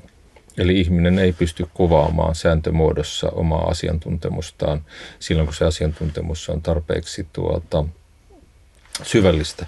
Ja se syvällisyys tulee siitä, että on tätä patterned, eli niin kuin hahmon tunnistuskykyä. Eli se, että meillä on todellisuutta koskevia hahmoja, ja joiden sanallistaminen ja symboliseksi tekeminen on huomattavan ei-triviaali, hankala prosessi, jonka me ihmiset tehdään hyvin, mutta koneelle se on ollut suuri tuota haaste pitkään. Ja vasta nyt aletaan niin kuin suuressa mittakaavassa pystyä tunnistamaan ihmisen kasvoja ja muita tämmöisiä asioita. Suomessahan niin kuin, ää, nykyinen akateemikko, akatemiaprofessori Teuvo Kohonen teki tätä tutkimusta ja seitsemänkymmentäluvulla ja kirjoitti hyvin vaikutusvaltaisia kirjoja muun muassa näihin asioihin liittyen. Eli siinä mielessä Suomessa on oltu niin kuin edelläkävijöitä tässä asiassa. Mutta tosiaan se, se ei ole siirtynyt käytäntöön muuta kuin sitten tuota ehkä näiden amerikkalaisten firmojen kautta, jotka ovat erityisesti havainneet sen, että tästähän onkin kovasti käytännöllistä hyötyä. Ja vielä siinäkin asiassa nämä Applet ja muut on vielä kovasti puolitiessä. Ja se amerikkalaisen yhteiskunnan ja ajattelun suuri tragedia on se luokittelutarve. Eli se, että itämaissa ja mitä sen verran, mitä Suomessakin ollaan onneksi vähän niin kuin siinä itämaisen ajattelun äärellä ja osataan vähän niin kuin sillä tavalla, ei nyt niin kuin virallisesti, mutta käytännössä suomalainen osaa paremmin kuin amerikkalainen tätä asiaa, joka tarkoittaa sitä, että me hahmotetaan asioita hahmoina eikä luokkina paremmin kuin mitä esimerkiksi U S A:ssa noin usein tapahtuu. Tämäkin on yleistys, joka ei tietysti pidä paikkaansa kuin vaan jossakin suhteessa, mutta tuota, se, että pitkään amerikkalaisten jopa teknologisten ratkaisujen luonne on ollut sellainen, että, että haetaan jotain luokkia, joihin asiat pitää asettaa. Ja kun todellisuus on sillä tavalla, mihin sä viittasit just äsken. Sitä sanaa muuten, miten sanot? Ne... Nebulous. Nebulous. Sitä mä en ole koskaan itse asiassa kunnolla tuota törmännyt. Joo, siis niin kuin yksi suomennos, mikä mulle tuli mieleen, oli niin kuin hälveä, mutta... Hälveä, kuulostaa mutta siis kivalta, niin joo. Hämärä, epämääräinen, no sillä tavalla, kun se nebulous viittaa tähtisumuun, niin tähtisumu joo, niin, on semmoinen niin, vähän joo. epämääräinen. Joo, ja epämääräinen on turhan negatiivinen mm, sama, niin, sana, niin kuin tuota Lotfi Zadehin tuota, sumeat järjestelmät ja sumea logiikka, jossa se sumea kuulostaa tuota, semmoiselta epä, liian epämääräiseltä, kun siinä on kyse tuota kielen ja todellisuuden tuota monimutkaisuuden tarkasta kuvaamisesta. Eli sumea logiikka on niin kuin tavallaan parempaa logiikkaa kuin perinteinen logiikka, mm. jossa on ajateltu, että on vain kaksi totuusarvoa. Mutta tuota, väittämättä silti sitä, etteikö siihenkin lähestymistapaan liity tiettyjä ongelmia, joista on sitä taitettu peistejänä, mm. todennäköisyyslaskenta ja muuta on tullut siihen osittain tilalle. Ja siinä maailmassa taas sitten todellisuuden luonne ja todellisuutta koskeva päättely on kaksi eri asiaa ja se, miten todellisuutta kuvataan ja muuta, että siellä mä sanoisin, että sielläkin jonkinlaiset rauhankoneet olisi paikallaan, kun mm. siellä niin kuin yritetään väittää, että nuo on väärässä ja me ollaan oikeassa, mm. kun, kun heidät kaikki pannaan yhteen ja heidän tuloksensa pannaan yhteen, niin sieltä tulee taas sitten jotain parempaa kuin kukaan pystyy yksinään tekemään. Tästä tulee mieleen, mä oon miettinyt sitä, että mikä tekee hyvästä fiktiosta puhuttelevaa. Miksi hyvä fiktio tuntuu siltä, että, että se kertoo oikeasti elämästä ehkä paremmin kuin joku niin kuin tietokirjallisuus tai vastaava. Ja mä ounastelen, että siellä on justiin niin kuin, tämä pattern-sana on mun mielestä vaikea, se ei niin kuin käänny suomeksi niin helposti, mutta se on käytetty sana, mutta se ei ole vähän eri asia. Se pattern on niin kuin, tavallaan monitulkintaisempi tai moniulotteisempi käsite, mutta että mä oletan, että, että niin kuin hyvässä fiktiossa on jotain rakenteellista tai hahmollista samankaltaisuutta niin kuin niiden tarinoiden kanssa, joilla me jäsennetään meidän arkielämää.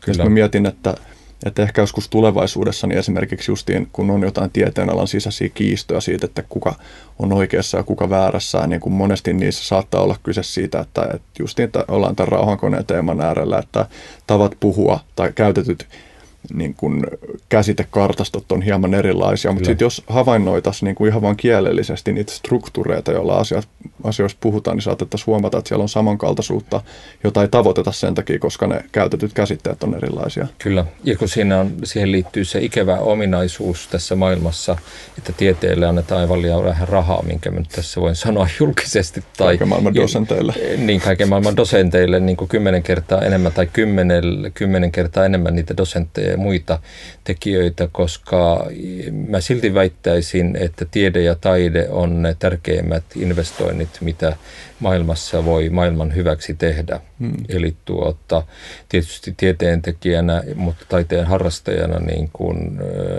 näin niiden molempien arvon hyvin kirkkaana. Ja tieteen arvosta voin puhua paljonkin, joka liittyy siihen, että Että, että se maailman ymmärtäminen ja se mahdollisuus rakentaa maailmaa paremmin, niin, niin siitä seuraa niin paljon hyvää, että, tuota, että ne summat, mitä siihen laitetaan, on, on jopa naurettavia. Että jos joku valittaa, että menee liikaa rahaa, niin se on kyllä niin kuin ihan tuota, tosiaan, niin kuin, en nyt sano mitään sanaa, koska tuota, mä yritän välttää mitään negatiivista tai se ei kuulu tapoihini.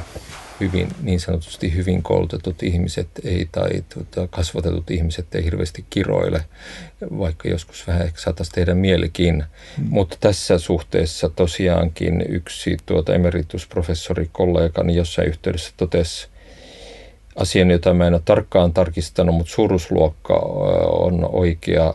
Eli tuota, että Suomen yliopistojen budjetti, kaikki yliopistot yhteensä, on tuota samaa suuruusluokkaa kuin hän sanoi vähän sillain halveksien, että suurimman makkaratehtaan tuota liikevaihto. Ehkä ihan sen yhden tehtaan, mutta ehkäpä sitten Suomen suurimman tuota tämmöisen makkaroita tekevän yrityksen tuota mm. liikevaihto. Eli että kummasta me saadaan enemmän todellista ja pysyvää hyötyä kaikista yliopistoista vai yhdestä makkaratehtaasta. Mm. Että sen yhden makkaratehtaan voisi lopettaa vähän niin kuin semmoiset huutavaa tuota, niin kuin vastalausetta tulisi, mutta se niin kuin, mitä hyötyä siitä on. Ja eihän siitä parhaalle jalkapalloilijalle tai muulle maksettavista miljard, miljoonista ole mitään hyötyä sinänsä muuta kuin se ilo, mitä se tuottaa. Mm. Mutta tuota, sekin on tärkeä sinänsä. Yhteisölliset kokemukset. Yhteisölliset kokemukset, totta kai se on tärkeää ja se on, ja se on hyvä myös huomata siitä, että onhan se hyvä esimerkki siitä, että meillä on oikeasti varaa sellaiseen, joka ei jossain lainausmerkeissä ole enää hyödyllistä siinä semmoisessa perinteisessä maanviljelys- tai teollisuusmielessä, jossa meidän piti pitää huolta siitä, että meidän tuota, nämä kaikki konkreettiset asiat ja se, mitä me päivittäin syödään, saadaan aikaan ja just sillä rajalla mentiin, niin nykyään niin kuin suurin osa ihmisistä keskiluokassa ja ylemmässä keskiluokassa ja siitä eteenpäin saa elää paljon äh, niin kuin rikkaampaa elämää kuin kuninkaat sai elää tuhat vuotta sitten. Mm. Eli tässä mielessä niin kuin me ollaan siirrytty ihan uute, uudenlaiseen tilanteeseen tuossa mielessä. Ja se on myös muuten yksi syy, minkä takia mä en ole tätä niin sanottua tekoälyä pitänyt tuota tuossa mielessä niin uhkaavana asiana edes töiden kannalta, koska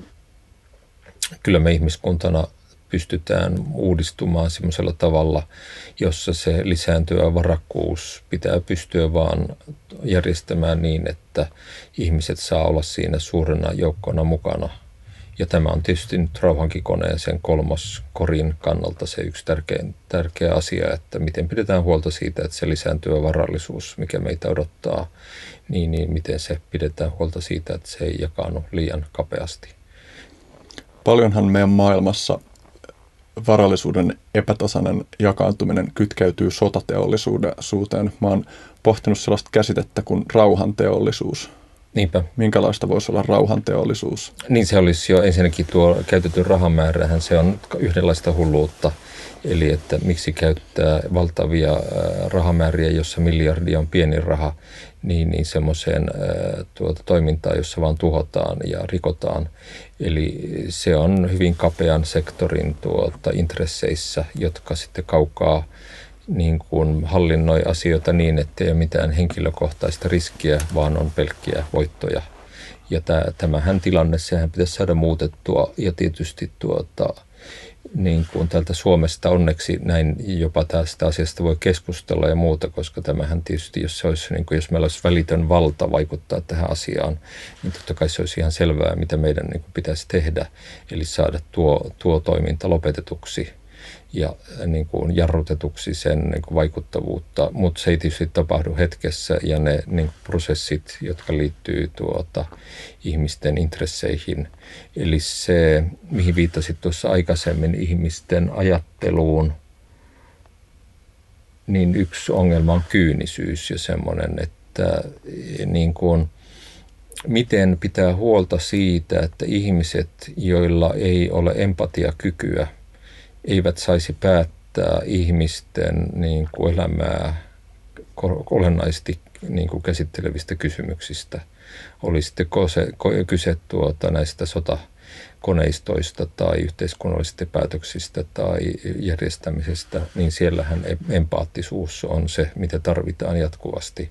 Eli pitää pystyä asettumaan toisten ihmisten tuota, asemaan ja tehdä niin kuin tosissaan työtä sen eteen tässä vielä tässä nykyisessä järjestelmässä, niin kauan kun se on välttämätöntä vielä lähivuosikymmenet, niin, niin tässä suhteessa niin tuo, tuo, että voitaisiin karsia sieltä pois ne ehdokkaat, jotka osoittautuu niin kuin psykopaateiksi tai sosiopaateiksi tai jotain vähän lievempääkin muotoa.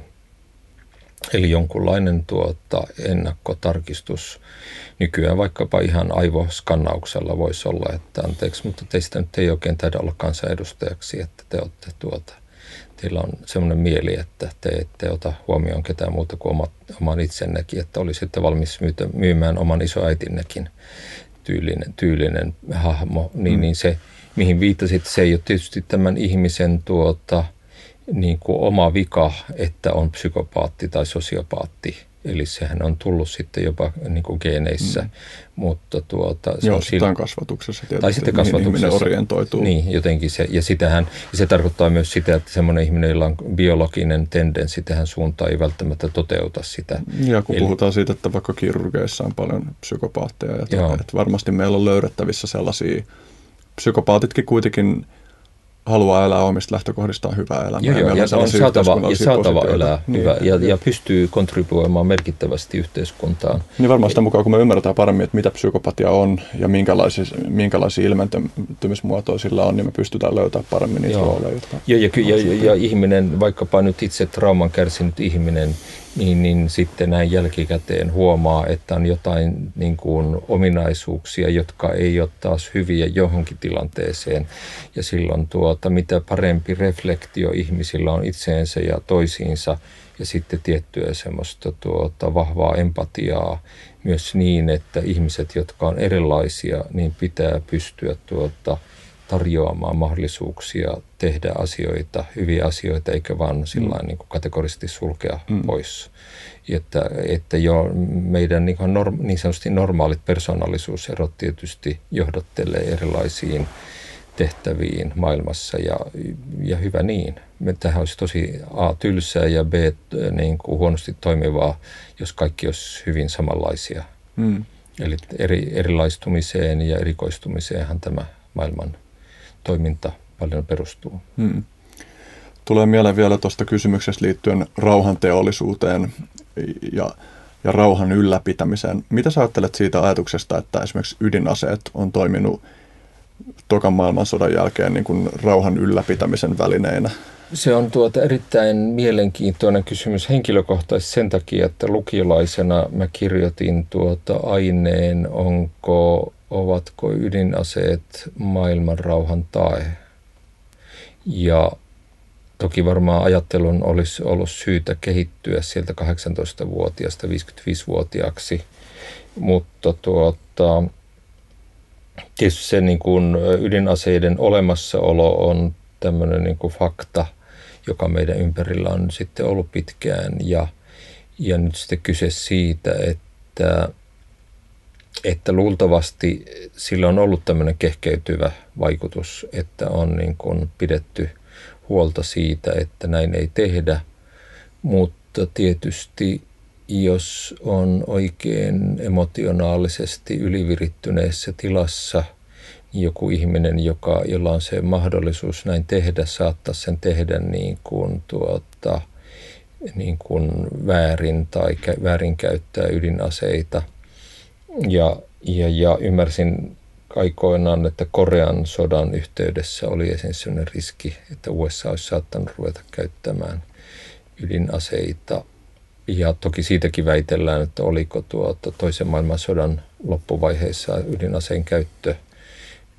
Väitetään, että se oli jopa hyvä asia ja säästi ainakin amerikkalaissotilaita tai, tai niin kuin, ja paljon kuitenkin viattomia ihmisiä kuoli, että, tuota, että siinäkään nyt ei voi ehkä ihan yksinkertaista kategorista vastausta antaa. Mm, niin no toi on kyllä ihan harkittavissa oleva näkökulma vähintään, vaikka se on niin kuin kammottavaa. Se on kammottavaa, mutta harkittavissa oleva, enkä mä niin kuin itse siihen sitoudu tuolla tavalla Jep. suoraan ja eikä onneksi ole niin kuin tarvettakaan ottaa siihen kantaa. Joskus on viisaampaa olla ottamatta kantaa, jos ei tarvitse. Ja sen takia, tuota, että joka asiasta, kun esimerkiksi ottaen huomioon tämän demokratiajärjestelmän, niin äänestäminen on muutenkin tuota, aika kapea kanava ottaa kantaa asioihin, koska se kysymys edustuksellisessa demokratiassa pitää vaan luottaa johonkin tuntemattomaan ihmiseen. Ja sitten tuota, jos äänestetään asiakysymyksistä, niin se asiakysymys on määritelty etukäteen, etukäteen eikä niitä ratkaisuja pääse niin kuin keskustelemaan niistä. Että just sen takia mä oon ehdottanut sitä miljoonan ihmisen kokousta mm. ja laajempaa siitä eteenpäin, jotta ne ihan ne ongelmien ratkaisut vois löytää tuota hyvän muotonsa yhteistyönä. Tekee mieli mennä seuraavaksi ehkä isomminkin tuohon, niin kuin, että, että mitä implikaatiot rauhankoneella on demokratialle. Mä kysyn sitä ennen. Mä oon yrittänyt miettiä, niin visualisoida sitä, että miten se voisi tapahtua, että jos pelkistettäisiin nyt, että meillä olisi vaikka kaksi valtiota, jolla on kummallakin ydin, ydinaseita, niin mä yritän hahmottaa, että miten se voisi käytännössä tapahtua, että syntyisi sellainen, miltä se tilanne näyttäisi, jos olisi sellainen luottamus, että kummatkin yksissä tuumin päättäisi luopua niistä ydinaseista ja oikeasti luottaa siihen, että, että toinenkin todella teki sen. Että, että ei käy sillä tavalla, että sitten syntyy valtava, valtaepätasapaino, kun toinen paljastaakin. Että, tai tämä voi koskea mitä tahansa niin kuin voimakkaita aseita, joita meillä on käytössä. Joo, ja tähän ensinnäkin sanon äkkiä, että sen, tähän asiaan mielelläni näen, että kaikki, jotka haluaa sitä työstää ja miettiä, on tietysti tervetulleita. Että mä en, siinä mielessä en millään tavalla koe ja näe, että mä niin kuin omistaisin rauhankoneajatuksen. Että mä oon vaan iloinen siitä, että mulla tuli tämmöinen ajatus, jota sitten sain niin kuin lähteä viemään eteenpäin. Mutta tuon miljoonan ihmisen kokouksen konkretian kannalta, miljoona on tietysti semmoinen vertauskuva siinä, mille tahansa suurelle määrälle ihmisiä. Sanotaan nyt vaikkapa Suomesta, jos mennään vähän isompiin puitteisiin. Rauhankone on tietysti, olen iloinen siitä, että se täällä Suomessa nyt julkaistaan, mutta tietysti se tarvitaan moniin muihin maihin ja paljon suurempiin maihin tämmöiset prosessit, että se voisi niin kuin käytännössä vaikuttaa ja toteutua. Niin, niin sen takia ensinnäkin hän, jos me keskustellaan jo maiden rajojen yli, niin, niin tuota, tässä suhteessa tarvitaan tuota tietokonetta, jotka piippailee, mutta siitä me ei tarvitse välittää. Mutta mä haluan niin kuin miettiä tätä asiaa koneen kautta nyt tässä ensinnäkin niin, että otetaan kääntäjä käyttöön ja otetaan semmoinen venäjän kieltä, sattumoisin osaatko venäjää? Eli venäjän kielen taito on rajattua silti, eli me voidaan ottaa joku vaikkapa tuota suomi-englanti, ehkä olisi kuitenkin se kaikkein tuota... Ja mä oon joskus käyttänyt tätä ihan tämmöiseen niin kuin demonstraatioon, vaikka se on Googlen järjestelmä, eli tämä ei ole millään tavalla omaa työtä, vaikka tiedän aika hyvin sitä, että mi- mihin se perustuu. Mutta tuota, jos nyt oletetaan, että Suomi olisi tässä nyt jotenkin osapuolena ja olisi nyt sitten kymmenen kertaa tai sata kertaa suurempi maa kuin onkaan, ja nyt sitten olisi vaikka Yhdysvaltojen tai E U-tasolla puhuttaisiin englantia jossakin joku neuvottelu, ja ajatellaanpa, että meillä tulisi nyt sitten tilanne, että me ollaankin kahdestaan tai jollakin porukalla tässä pöydässä ja on sellainen hyvin kiihkeä tilanne ja me tiedetään, että nyt on joku ö, taho, joka vaikkapa olisi valmis niin kuin syyllistymään johonkin hyvin tuota dramaattiseen tekoon, vaikkapa tuota ydinaseen käyttöön. Ja lähdetään tästä, että, että meillä olisi kokouksessa, ja tämä on nyt tämmöinen vähän leikkisäkin demonstraatio, koska mä en todellakaan tiedä, että toimiiko tämä tässä, mutta katsotaan, miten tänä päivänä tapahtuisi. Eli mä tuota sanon jotain tällaista. Eli me oltaisiin keskustelussa jonkun tahon kanssa, joka olisi vaikka Yhdysvalloissa nyt tällä hetkellä jossain tuota Kansasissa ja siellä olisi vastaavanlainen, tai siellä olisi niin kuin sitten miljoonat ihmiset olisi tämmöisissä pöydissä ja ne järjestelmät etsisi niitä keskustelupuheenvuoroja, jotka liittyy toisiinsa ja voisi välittää niitä toisilleen, mutta otetaan nyt vähän tämmöinen yksinkertaistettu esimerkki, että... Mm, Onko meidän tässä tilanteessa hyvä käyttää ydinasetta?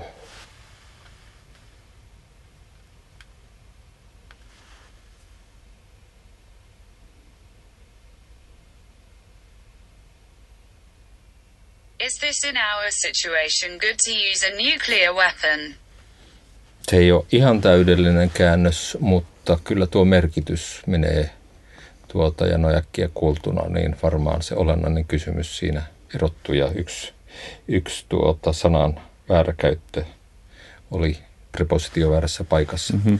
Mutta tuota, niin kuin tuosta liikkeelle lähtien, eli se ajatus, että niin kuin kasvavassa määrin yhä suurempi määrä kieliä on niin kuin mukana, eli eri puolilta maailmaa ihmiset voisivat osallistua tämmöiseen keskusteluun.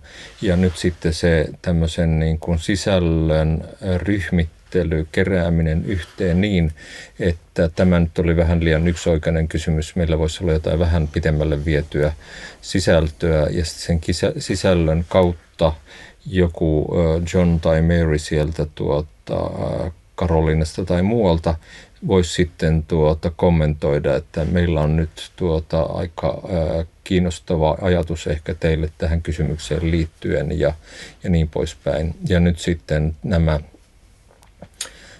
palvelimet siellä voisi sitten tuota välittää ihmisten ajatuksia ja kommentteja ja kysymyksiä ristiin ja tuota tuoda kehkeytyen emergentisti sieltä semmoista tuota vastakkainasetteluita ja ongelma, ongelmien ratkaisuja ja tuota kokonaiskuvaa näkyville, jossa sitten nämä kysymykset pääsisi tuota mukaan. Ja tämähän ei välttämättä ole ihan hirveän erilainen kuin mitä sosiaalinen media on jossain mielessä nykyään, mutta se mitä sosiaalista mediasta jossain mielessä puuttuu on ensinnäkin nämä merkitysneuvottelut, eli ihmiset puhuu toistensa ristiin ja toisaalta sieltä puuttuu puheenjohtajia.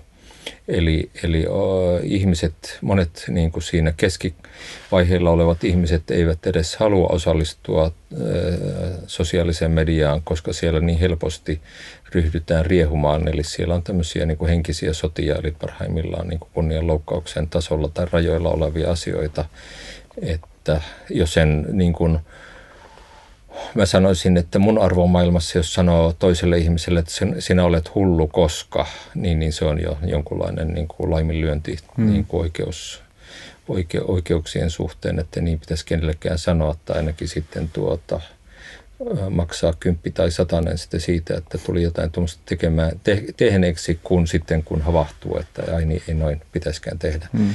No, mutta tämä oli niin kuin vain pikku sivukommentti, mutta siinä mielessä tärkeää, että silloin varsinkin, jos on joku jännittynyt tilanne niin kuin jopa sille tasolle, että että ollaan mietinnässä, että onko tässä nyt sitten ydinaseiden käytöstä vastapuolelta vaara tai ollaanko me niin kuin jonkun päätöksen suhteen nyt tässä tärkeässä tilanteessa, niin, niin silloin kaikki semmoinen niin kuin moderoiva, tuota keskustelua moderoiva elementti on tärkeä. Eli sieltä tärkeää on kuitenkin se ajatus tässä se, että sieltä semmoiset niin kuin hyvät ratkaisut voisivat kehkeytyä tavalla, jossa miljoona ihmistä varmasti pystyy parempaan niin kuin lopputulokseen kuin kymmenen tai sata ihmistä. Ja tässä olisi joku keskeinen mekanismi, joka estäisi sen, että ka- kovimmat mölyajat ei pääsisi dominoimaan ja määrittelemään niin, keskustelua. Koska kaikki olisi niin kuin mukana siellä vaikka sitä pienissä ryhmissä, ihan niin kuin kaksi tai kolme ihmistä tai kymmenen niin kuin jollain tuota, jonkun tuota, olohuoneen pöydän ääressä sitten juttelee ja välittää tätä niin kuin hmm. siinä keskenään ja sitten tosiaan sieltä kiteytyy ajatuksia ja mahdollisuuksia ja kritiikkiä ja muuta, joita sitten kone voisi vielä merkitysneuvotella ja sisältöneuvotella sitä sillä tavalla, että jos siellä on sitten jotain ihmisiä, joilla on tapana sitten melkein niin kuin persoonansa kautta ja niin kuin rankkojen kokemustensa kautta käyttää, niin kuin joka toinen sana olisi kirosana, niin, niin sen ei tarvitsisi sellaisenaan sen sisällön. Siellä voi silti olla hyvinkin sisällöllinen tuota, tärkeä ajatus, joka tuota, on hyvä tulla siihen keskusteluun mukana, mutta sitä ei tarvitse sitä kirosana-listaa siellä pitää mukana, vaan se voi tulla sieltä niin kuin tällä tavalla näkyviin se ihminen, koska semmoinen ajatus puheenjohtajasta, joka vaan niin kuin toteaa, että no tuo heittää nyt liikaa V-sanoja, että pannaanpa se pois keskustelusta, niin sekään ei ole oikein niin kuin semmoisen hyvän ihmisyhteisöllisyyden tuota periaate, että, että kiroilu estäisi ihmistä osallistumasta. Hmm. Ja kiroilullakin on kuitenkin omat funktionsa. On, on ja mä myönnän olevani niin kuin vähän kieroutunut siinä, että mulla ei ole tapana kiroilla, koska mm. kyllä se on todettu terveelliseksi. Mm.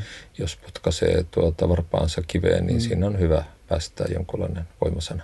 Joo. Mä oon itse joutunut opettelemaan kiroilusta pois. Että tavallaan teini-ikäisenä tuli kiroiltua tosi paljon ja se oli monen vuoden prosessi silleen, että mä käytän ki- kirjoittamisessa esimerkiksi jonkun verran kirosanoja. Mä välillä huomaan, että se asia, jonka mä haluan ilmaista, niin sille ei vaan löydy mitään. Se pitää vähän alleviivata sillä. Niin, joo, mutta joo. Että, että tavallaan just se, että, että kun on voimasanoja, niin sitten niitä on syytä käyttää, käyttää harkiten. Ja siinä, ja siinä suhteessa esimerkiksi on tuota ihmisten kohtaamisessa, jos ajattelee vielä siihen liittyen, niin tuo on minusta hyvä esimerkki, koska se, miten ihminen ilmaisee itseään, niin, niin jos joku sanoo, että tämä on tuota kaikkien sotien äiti ja, ja joku toinen toteaa jossain toisella puolella maailmaa, että tässä on nyt meillä on tämmöinen ö, pieni tuota, ö, niin kuin kriisi mahdollinen, niin nämä on tuota, voi olla ihan saman tilanteen kuvaus. Ja sitten jos mm. tämä merkitysneuvottelu ei jotenkin avaudu tai toteudu niin kuin ihan ihmisten maailmassa, niin ne saattaa ruveta sotimaan melkein vaan siitä, että ne mm. kokee, että tuo aikoo hyökätä kimppuun. Ja sama koskee arkea, että tietysti tuota, että tämmöisen tuota, nörttityypin saattaa olla joskus pelottavaa kävellä tuolla äh, Helsingin öisillä kaduilla, kun siellä on ihmisiä, jotka tuntuu, että neillä ei ole yhtään niin kuin kontrolli hallussa, mutta se voi olla vaan ne, että kun ne on estot alkoholin tai muun käytön kautta menneet, niin he käyttää sitä niin kuin luontevaa kieltäänsä, joka saattaa sisältää sitä aika paljon tuota, tuota jotain semmoista, joka sitten voi herättää toisessa huolta.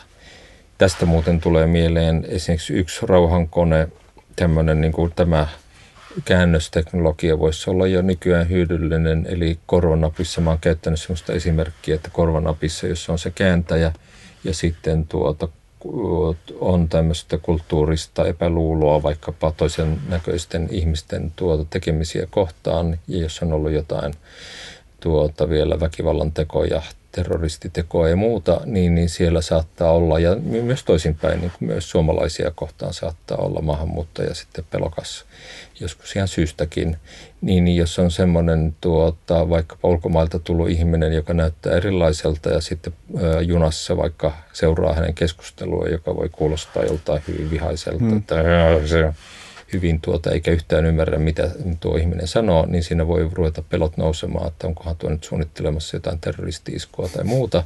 Ja sitten jos on se korvanappi, jossa kuulee, että kuules vaimoni, että mä oon nyt vihainen, kun kolmatta päivää peräkkäin täytyy syödä samaa mm. ruokaa, että eikö sitä voisi nyt jotain muutakin syödä. Mm. Niin, niin jos se ruohonjuuritason tuota vuorovaikutuksen helpottaminen konekäännöksellä on ihan tämmöinen simppeli niin kuin temppu, joka tuota mun väitteeni tai ehdotukseni tai arvaukseni on, että se jo sinänsä parantaa ihmiskunnan toimivuutta, kun me voidaan jutella toisten ihmisten kanssa vaan tämän kehittyvän konekäännöksen kautta. Tuohon liittyen mä oon miettinyt, kun mä oon kuunnellut sitä, miten somalit puhuu suomea, niin mä luulen, että heidän kielessään on niin kuin jotain sellaisia elementtejä, että sitten heidän suomen aksenttinsa kuulostaa helposti jotenkin terävältä ja aggressiiviselta. Joo. Ja mä oon miettinyt sitä, että kuinkahan usein ihmiset tulkitsee jonkun suomea puhuvan somalin jotenkin vaikka tylyksi tai just aggressiiviseksi ihan vaan sen takia, että se... Niin, joo, ja mä oon havainnut samantyyppisiä, ei, ei somali kontekstissa, mutta jotakin muita jo ihan niin kuin suomenruotsalainen ja mm. suomalainen, niin siinäkin on eroja, jotka sitten saattaa tulkita ihan eri tavalla kuin mitä puhuja oikeastaan tarkoittaa. Ja kai kyseessä on se, että lapsesta kun sä opit tietyn kielen, niin sun lihakset kehittyy tietyllä tavalla, koska siinä käytetään niitä tiettyjä äänteitä ja sit sä et enää vaan, ne lihakset ei enää niin kuin muovaudu puhumaan jotain muuta kieltä täysin samalla tavalla kuin miten natiivi puhuja, joka lapsena oppisi. Niin käytännössä, joo, käytännössä lihakset jopa on siinä se yksi tärkeä ja aivoissa. Ja aivojen hahmotuskyky ja kyky kuulla ja kokea niin kuin no. hahmottaa asioita, se alkaa kuitenkin tuota, se tämmöinen joustavuus tuota, eri vaiheittain tuota, sitten mennä pois, josta seuraa tämmöisiä ilmiöitä. Ja tämä on osa sitä tuota, merkitysneuvottelutarvetta mm. hyvinkin tämmöisellä ruohonjuuritasolla, että ettei pelkästään näiden sanojen niin kuin valinta, vaan se, että miten sanoja sanotaankin, voi olla, mm. voisi olla tavallaan niin kuin tarve sitten tulkita sitä koneen läpi toisella tavalla. Sitten mietin vielä tuosta justiin konfliktien purkamisesta oikeastaan kaksi eri pointtia, jotka oli mielessä. Toinen on jostain jäänyt tämä ajatus mieleen ihan hiljattain, että, että konfliktien eskaloituminen on todennäköisempää, mikäli todennäköisempää, mikäli ihmiset just ei ymmärrä toistensa intentioita ja ihan jopa strategista ajattelua, että miten par- miten par- mitä paremmin ymmärretään toisen kokonaisvaltaisesti, niin kuin vaikka sodankäynti tapaa tai jotain tällaista, niin sitä epätodennäköisempää on, että tapahtuu eskaloituminen. Niinpä, semmoinen niin kuin, öö, koska sen intention väärintulkinta on hyvin tuota, riskialtista. Tuossa yksi ystävä vastikään kuvaili tilannetta, jossa hän oli junassa ja hänellä oli seuranaan joitakin ihmisiä, joilla oli vähän ylikierrokset päällä tai joku tämmöinen tuota, tilanne siinä kuitenkin niin, että sitten kun siinä vieressä istui joku vammainen tai jotenkin, tuota, että hän niin kuin havaitsi, että hänellä ei ollut ihan koordinaatio kunnossa, ihan niin kuin sairauden tyyppisesti. Ja sitten kun juna pysähtyi ja tämä oli lähdössä pois, niin hän vähän niin kuin keikahti tönästä, ää, niin kuin tönäisi tätä ystävääni. Ja sitten tuota, nämä niin kuin kuumakallet vähän niin kuin siinä totesi, että miksi et sä lyönyt sitä. Hmm. Ja tuota, mutta just siinä, että se intentio, että siinä esimerkiksi se, joka, joka niin kuin tönäisi siinä kaatu, sillä osittain kaatuessaan, niin että hänen intentionsa ei tietysti ollut tehdä mitään vahinkoa, vaan se osoitti vaan, että hänellä oli tämmöinen tuota, ongelma, ongelma siinä omassa fysiikassaan tai tuota, aivojen toiminnassa tai missä vaan, niin, niin tämä oli hyvä esimerkki nähdäkseni ihan ruohonjuuritason tämmöisestä tilanteessa, jossa joku saattaa sitten ryhtyä tuota toimimaan väkivaltaisesti, ja samahan projisoituu kyllä sitten jopa valtioiden mm. toimintaan. Ja yksi tuota ihan koneista riippumaton käytäntö, joka olisi nähdäkseni tärkeää, on se, että ihmiset oppii tuntemaan erilaisia kulttuureja ja erilaisia ihmisiä jo hyvin varhaisessa vaiheessa. Että ne ihmiset, jotka on eläneet erilaisissa puitteissa ja kokeneet erilaisia elämiä, niin, niin on ehkä harvemmin niitä, jotka sitten rupeaa hirveästi tuota käymään niiden erilaisten ihmisten kimppuun. Toi on yksi sellainen juttu, johon liittyen mä mietin, että onko ihan vaikka arkkitehtuurisestikin, että minkälaisia asuntoja me rakennetaan, niin että onko semmoinen ydinperhe jäsentely asumajärjestelyissä optimaalinen, kun miettii, että me ollaan kuitenkin evoluutiohistoriammekin pohjat laumaeläimiä, ja sitten, että jos ydinperhebokseissa asuminen johtaa siihen, että me ei ole lähellekään niin paljon tekemisissä erilaisten ihmisten kanssa, niin mä, mä oon unelmoinut siitä, että minkälaista voisi olla semmoinen arkkitehtuuri, joka ohjaisi ihmisiä olemaan enemmän kaikenikäisten ja kaikenlaisten ihmisten kanssa mm. tekemisissä, mutta jotka kuitenkin, mun mielestä meidän nykyajassa yksi tosi hieno juttu on se, että miten paljon on tilaa kuitenkin myös yksityisyydelle, että miten nämä voisi yhdistää. Niinpä. Joo, kyllä mä luulen, että tuo on tärkeä niin kuin suunnitteluperiaatekysymys, enkä omaa mitään semmoista tietoa tai tutkimustietoa tai kokemusta, joka nyt suoranaisesti tuohon antaisi mahdollisuuden kommentoida tuota jotenkin niin kuin hyvin vahvasti, mutta tulevan semmoisena ajatuksena mieleen, että Italiassa lienee paljon tämmöistä niin kuin isompien ihmis, tuota, sukukokonaisuuksien asumista yhdessä, mm. joka ainakaan toisen maailmansodan näkökulmasta nyt suoranaisesti todistaa, että mutta se nyt on niin pieni näy, näyte ja tuota, otos tästä maailmasta, että sillä nyt ei ole käytännössä mitään merkitystä. Mutta tuota, toki olisi varmaan sellainen asia, jonka huolellinen selvittäminen antaisi, antaisi tietoa, jonka avulla tuota suunnittelu, suunnitteluperiaatteita voisi muokata.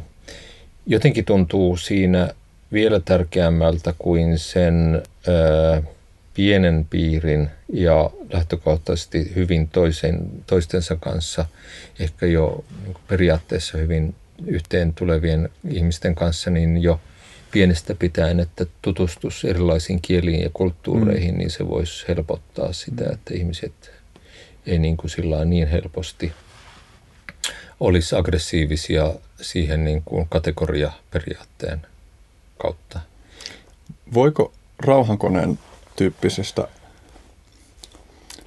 ö, työkaluista seurata sellaista, että että tämä vaihe jää pois, että koska ihmisten ei tarvitse niin paljon panostaa toistensa aktiiviseen ymmärtämiseen, koska siinä on tulkki välissä. Voiko se myös surkastuttaa meidän joitain taitoja? Voi, ja sen takia mä ihan tuossa kirjassakin, muistaakseni, toivakseni, siinä oli niin paljon sisältöä, mutta kyllä mä ainakin siihen ajatukseen olin kääntymässä, että esimerkiksi kielten opiskelun kannalta ei kannattaisi, vaikka tulisi ihan superhyvin toimivia käännös- ja tulkkivälineitä, niin, niin ei kannata luopua kokonaan kielten opiskelusta. Eli yksi kieli tulee ihan niin kuin ihmisten itsekkäistä syistä, eli ihmisen tuota, aivot ja mieli toimii paremmin, jos osaa vähintään kahta kieltä. Eli se on ihan niin kuin elämän laadun kannalta parempi, että varsinkin vanhemmalla iällä, niin se, että jos on vain yhden kielen osaaja, niin dementia iskee varmemmin ja niin poispäin. Mm. Ja sitten ajatus siitä, että siellä voisi olla yksi tämmöinen lähikieli, joka voisi olla jostain tästä nyt vaikka täällä niin Euroopasta. Ei välttämättä enää englanti, eli se englanti hoituu tietysti aina vaan helpommin niin kuin koneen kautta, ja sitten kun niistä tulee niin käteviä tosiaan, että sen että se toinen suurin piirtein kuuntelee sitä puhetta, mikä tässä tulee suomeksi, niin hänen korviinsa mm-hmm. englanniksi. Mutta sitten mä oon lähtenyt siitä, että tässä suhteessa olisi hyvä, että ihmiset kantaisi semmoista yhteiskunnallista vastuuta, että varsinkin ne ihmiset, jotka vielä mielellään niin kun tykkää siitä ja oppii kieliä, niin vähintään se kolmas kieli, joka voisi olla tämmöinen tuota, kontribuutio niin kuin tälle kansainväliselle verkostoitumiselle niin, että semmoiset kielet, joilla ei oikein ole tätä digitaalista aineistoa tarpeeksi, jotta kone voisi oppia sen kielen hyvin, niin, niin sitten voisi opi, opiskella jonkun harvinaisen kielen jostain oudosta paikasta maailmasta, jolloin voisi tuota, toimia sen, sen kielen eteenpäin kantajana. Niin tämmöinen äidinkieli, yksi tuota, lähikieli, yksi vieras tai kau- kaukokieli. Niin tämmöisellä kolmen kielen yhdistelmällä mun nähdäkseni pitkällä tulevaisuudessakin voisi olla mieltä. No tietysti toivotaan, että meillä on tulevaisuudessa automaation ja tekoälyn kehittämisen myötä ja jonkunlaisen järkevän perustulon tai vastaavan systeemin kautta myös aikaa esimerkiksi vaan panostaa siihen, että hei, mä opettelen nyt uutta, uutta kieltä ihan vaan mm. sen takia, että se tuntuu hyvältä ja tekee hyvää. Joo, ja tuohon mun tekee mieli sanoa yksi asia, joka tuli esille sitä kautta, että on ihmisiä, jotka on päivitellyt sitä ajatusta, että hidastettaisiin elämää. Ja se on tietysti osittain poliittinen kysymys. Siinä näkee poliittisia värityksiä siinä keskustelun niin kuin puitteissa. Mutta jos ajattelee nyt ihan niin sanotusti rationaaliseksi, rationaalisesti, niin mikä, mitä järkeä voisi olla tuota hidastamisessa? No siinä on tämmöisten ilmeisten asioiden, kuten vaikka terveyden niin kuin ylläpidon, eli se stressin vaikutuksen alentaminen, ettei stressin kautta tule sairauksia ja muuta, joka voi olla sitten sen rahoistakin, rahojakin miettivän ihmisen näkökulmasta toimiva peruste. Mutta se, minkä mä oon itse kokenut, on, että siinä hidastamisessa, joka itselleni tuli tämän sairastumisen myötä, on se hyvä puoli, että ehtii ajatella. Ja ajattelu ei niin kuin välttämättä tosiaankaan ole niin kuin itsekästä toimintaa, vaan ajattelu voi olla luovuutta ja ongelmanratkaisua tavalla, jossa se aika, semmoinen hidas aika voi mahdollistaa sen, että ehtii löytää jotain sellaista, jota ei löytäisi, jos vaan kulkee sitä nopearytmistä juttua koko ajan eteenpäin. Ja sen takia se, että, että jos kaikki ihmiset alkaisikin toimia vähän hitaammin, niin se ei välttämättä ole ollenkaan huono ajatus.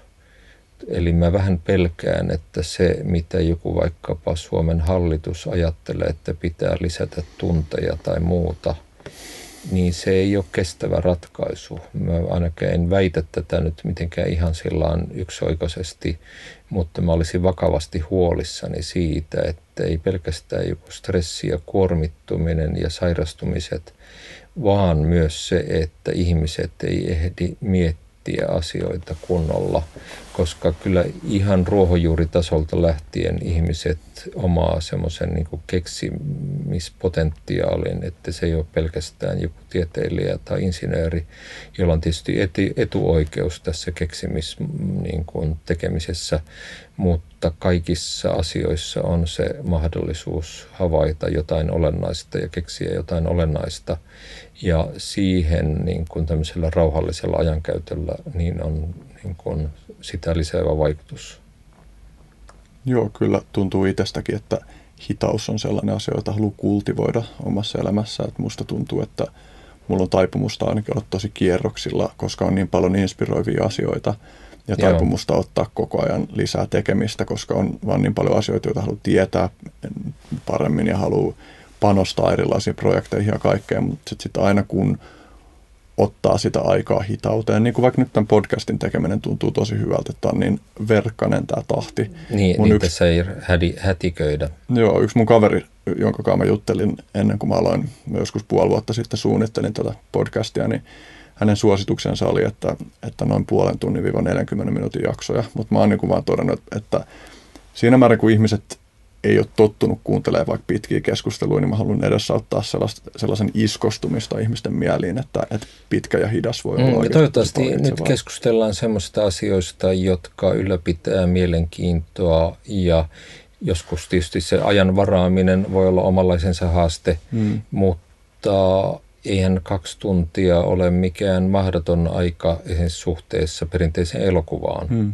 Kyllä. Eli tässä meillä ei ole suunniteltua draaman kaarta, meillä ei ole niitä niin kuin asioiden esittelyitä ja yllättäviä käänteitä ja muita niin kuin tällä tavalla etukäteen suunniteltuina, mutta kyllä mä nyt väittäisin, että tässä syntyy ihan taas emergentisti yllättäviä tilanteita.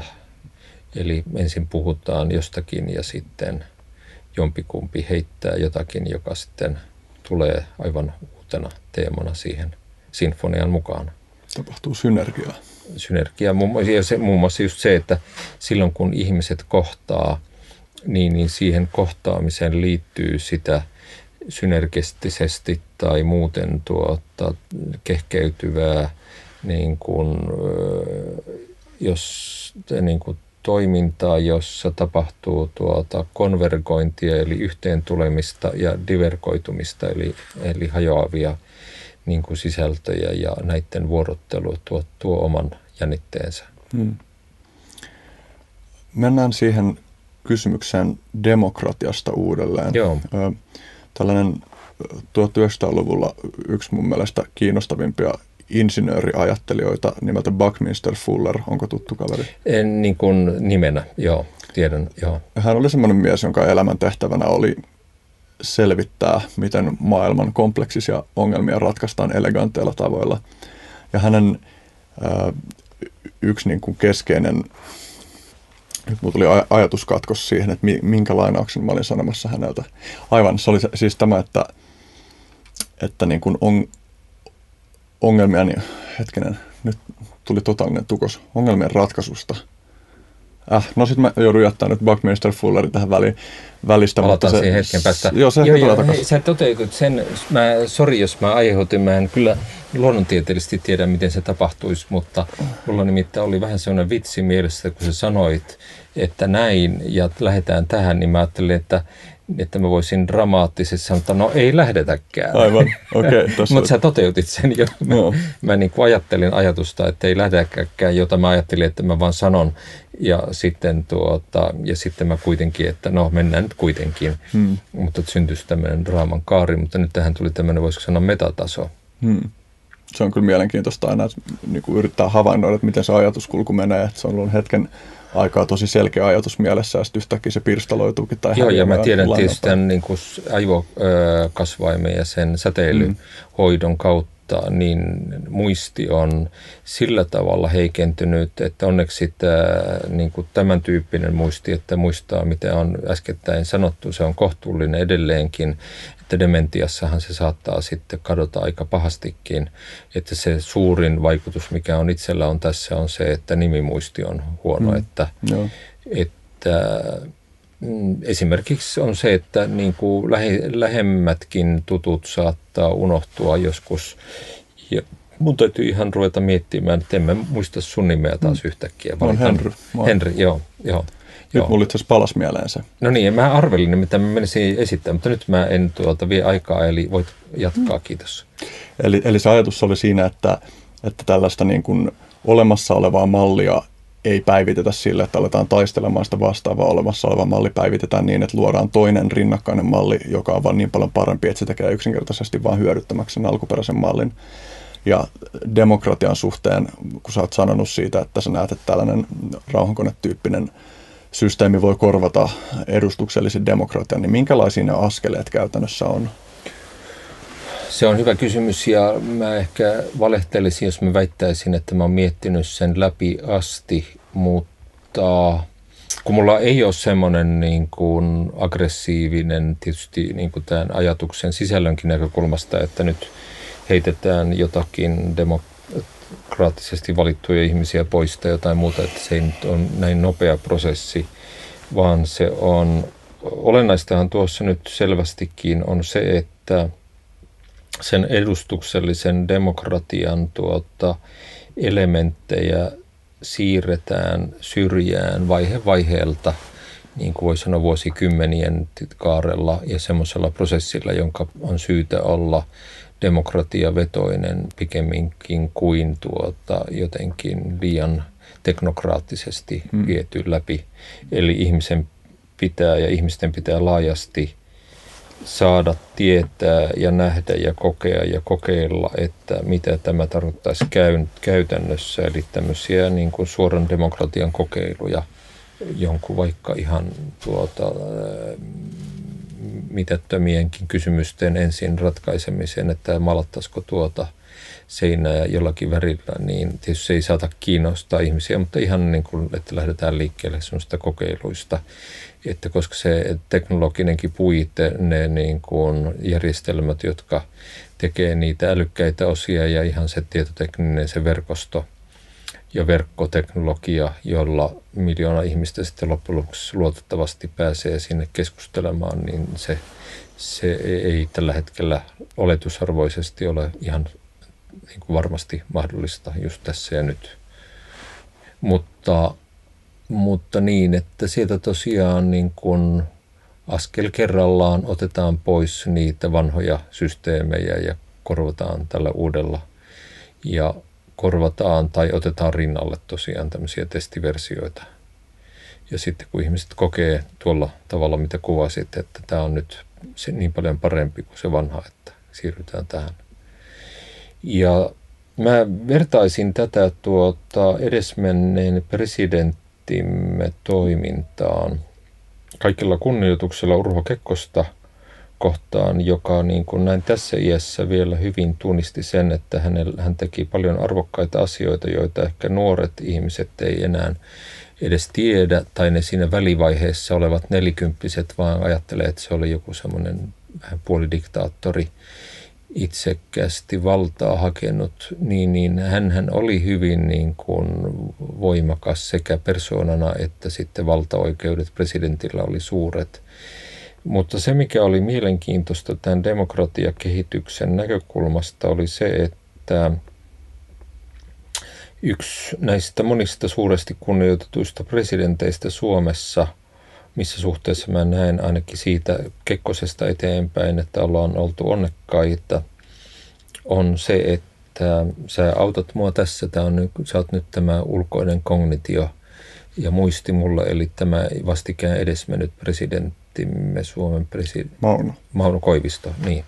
Niin, niin Koiviston tuota toimintahan oli, että hän purki itseltään valtaa.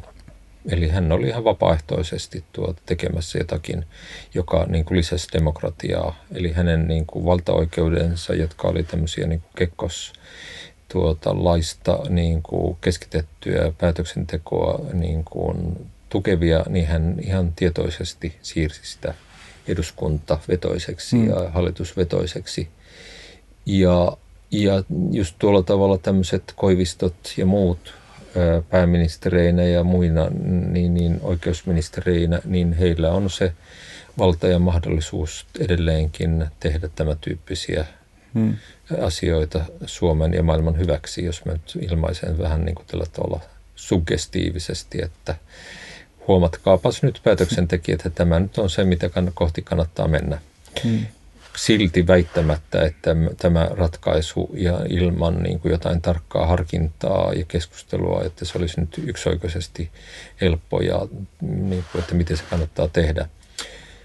Ja siihen liittyy yksi tuota asia, mikä siis se ikäviä sivu tosiaan niin kuin syitä sille, miksi tämmöinen edustuksellinen demokratia toimii joskus hyvin huonosti, on tämä tuota korruption, korruptioilmiö. Enkä väitä, että se olisi nyt mitenkään hirveän yleinen tai keskeinen, tai että Suomi on siinä suhteessa onneksi ollut ainakin entisaikaan tutkitusti hyvälaatuinen maa. Mutta tuota, sitten mulla tuli nyt ajatuskatkos, mutta se toivottavasti korjautuu pian, eli Eli silloin kun meillä, niin, eli se on se, että edustuksellisessa demokratiassa on yksi vahvuus, jota ei läheskään aina kaikki koe vahvuutena, on se, että siellä on virkamies tai virkahenkilö tuota, ää, valtaa. Eli, eli jos tuota, joku poliitikko on saanut valtaa tavalla, jossa siinä on taustalla ei ole ehkä niin paljon tuota, huolellista harkintaa vai enemmänkin semmoista, tuota, kutsutaanko sitä demo, demagogiaksi, eli semmoista niin kuin, että ihmisiä hitlermäisesti, en väitä, että Suomessa sitä olisi tapahtunut tai tapahtuisi, mutta tuota, silti se, että vedotaan ihmisten tunteisiin vähän yksioikoisesti, että, että tämä on ollut väärin ja meidän pitää niin kuin meidän oikeuksiamme lähteä puolustamaan ja tehdä se kirveet kädessä, niin, niin tätä vastaan on tämä tuota, hallinnollinen taso, jota sitäkin voi miettiä, että onko se U S A:ssa parempi, että siellä vaihtuu, mutta täällä ehkä on se hyvä puoli, että hyvin valitut hallinnolliset ihmiset edustaa tietyssä mielessä myös asiantuntemusta. Ja jos toimivat järkevästi ja voisiko sanoa oikein, niin kuuntelevat sitten taas asiantuntijoita eri puolilla yhteiskuntaa ja sitten asianomaisia. Ja sillä tavalla, jos meillä on suora demokratia, niin, niin siihen liittyy semmoinen riski, että jos kaikki ihmiset pääsee päättämään kaikista asioista, Niin, niin silloin siinä voi olla tämmöinen niin kuin ymmärrys kautta tietovaje ja osaamisvaje.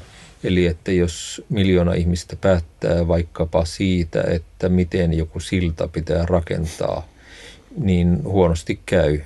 Eli kyllähän se silta niin kuin sortuu saman tien, mitä todennäköisemmin, jos se perustuu vaan pelkästään, sanoisiko, huutoäänestykseen.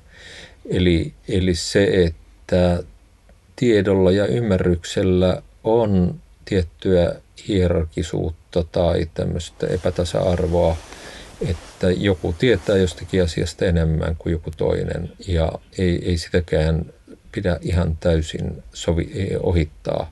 Eli siinäkin mielessä semmoinen niin kuin huono, ö, huono kommunismi on, voi olla todella huonoa, niin kuin on ollut joissakin maissa ö, maailman historiassa tällä edellisellä vuosisadalla on käynyt niin, että on tuota, vaikkapa sitten sitä ää, haluttu siirtää syrjään jotain aiempia tuota, johtajia ja heidän ää, alaisiaan ja muita, niin sitten on suurin piirtein tapettu ne mm. asiantuntijat.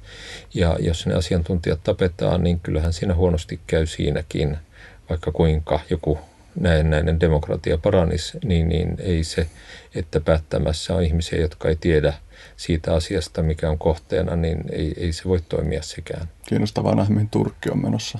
Niinpä, Turkki on aika huolestuttava paikka ja mä välttelen vähän niin kuin mistään ajankohtaista asioista huom- tai tämmöistä kannanottoja, mutta näyttää siltä, että siinä prosessista, mikä siellä on käynnissä, niin siinä on tässä suhteessa muun muassa ongelmia. Ja mm, koska sitten tuota, optimistinen toiveeni on, että ihan niin kuin pitemmällä tähtäimellä asioilla on tapana järjestyä, mutta pahimmillaanhan siinä tietysti voi mennä vuosikymmeniä. Mm.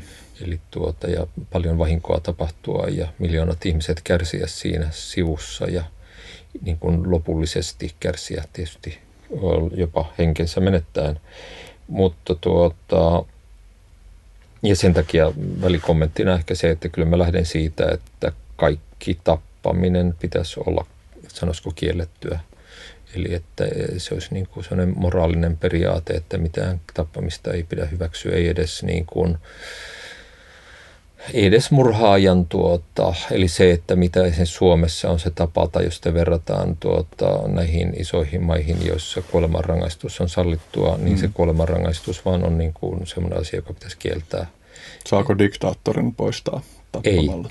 Ei, ei mun mielestä joo. Ei, että joku Breivik tai diktaattori, niin ne on niin kuin lähellä sitä absoluuttista pahaa, mutta ei, ei tappaminen minusta ole silti oikea väline, koska se niin kuin siihen miekkaan tarttuminen, niin siinä tuota, tuhoaa helposti itsensä. Mm, se tappaa meitä, kun me se tapetaan. Se tappaa meitä, kun tapetaan. Eli se, jos me mm. niin kuin lähdetään siitä, että lopetetaan se homma kokonaan ja hoidetaan ne muuten. Ja jos joku ei osaa käyttäytyä, niin se voidaan panna vaikka lopuksi ikänsä vankilaan tai jotain muuta, mutta ei, ei niin kuin tapeta. Se vähän maksaa enemmän, mutta meillä ei synny sitä just sitä reaktiota, että sitten. Ja koska jos se, joka tappaa, niin se antaa niin kuin itse muille oikeuden tappaa taas sen, jos mm. niin kuin ajattelee jotenkin, että niin tuossa tavallaan voi erottaa sen, että, että hyväksytäänkö kostoksi tappaminen tai hyväksytäänkö se, että keskeyttääkö niin tilanteen, jos ei ole mitään muuta mahdollisuutta.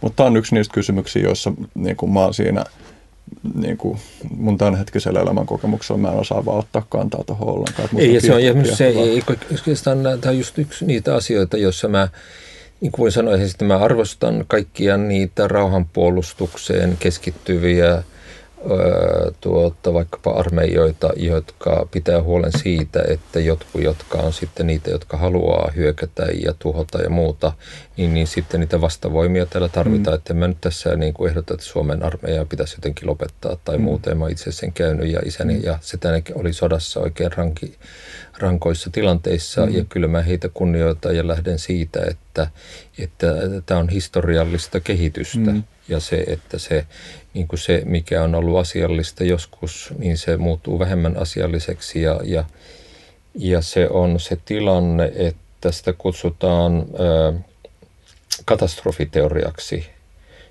Aina ei ole kyse katastrofista, se voi olla vaan siis kyse siitä, että jossakin kohdassa niin kun käytetään yhdenlaista murretta ja, sitten jos, ja siinä sitten ruvetaan käyttämään, niin kun katastrofi tulee ja ruvetaan käyttämään jotain muuta murretta, kun on muuttanut toiseen paikkaan, niin tämmöisiä katastrofeja, mutta yksi katastrofityyppinen tilanne on se, myönteinen katastrofi on se, että vaikkapa, että luovutaan tappamisesta, mutta ennen sitä luopumista on ollut niin kuin perusteltua tappamista, kun on pitänyt puolustautua mm. hyökkäjiä vastaan ja mm. muuta. Ja se edellyttää sen, että sen niin kuin emergentin, tämän kehkeytyvän prosessin pitää päästä semmoiselle tasolle, että sitten voidaan luopua ja turvallisesti todeta, että nyt me siemallaan kahvia tai vihreää mm. teetä tässä rauhallisesti ja kaikki vaan nauraa, että ajaa, tuo haluaa, no kyllä me nyt mieluummin chatataan tässä puhelimella kuin tuota, lähdetään niin kuin miekan mm. kanssa riehumaan. Tästä tuli mieleen, niin kuin aiemmin jo tuli tässä keskustelun aikana esiin tämä oman elämän kokemus siitä, että että kun on ollut jotain vain henkilökohtaisen tason konfliktitilanteita, niin se tietyllä tavalla luo niin kuin optimismia, että se voi tapahtua laajemminkin. Että kun on ollut jotain sellaisia esimerkiksi kokemuksia, että joku ihminen, että niin rationaalisesti ja jotenkin neutraalisti, kun mä pystyn vaan havaitsemaan ihmisten välistä vuoro- vuorovaikutusta, mm. niin mä koen, että joku on käyttäytynyt mua kohtaan tosi jotenkin ilkeästi tai törkeästi. Niin kun mä oon siinä tilanteessa löytänyt sen mahdollisuuden, että hei, että, että mä en vaan niin kuin pistä kovalla takas, vaan mm. että mä niin kuin oikeasti niin kuin, ei, ei sillä tavalla, että jotenkin sillä, siinä mielessä nöyrtys toisen edessä, että niin kuin asettuisi kynnysmatoksi, mm. vaan silleen vaan, että, että, että tulee vastaan silloinkin, kun se toinen ei välttämättä näytä siltä, että se haluaisi tulla vastaan tai olisi tulemassa vastaan. Mm.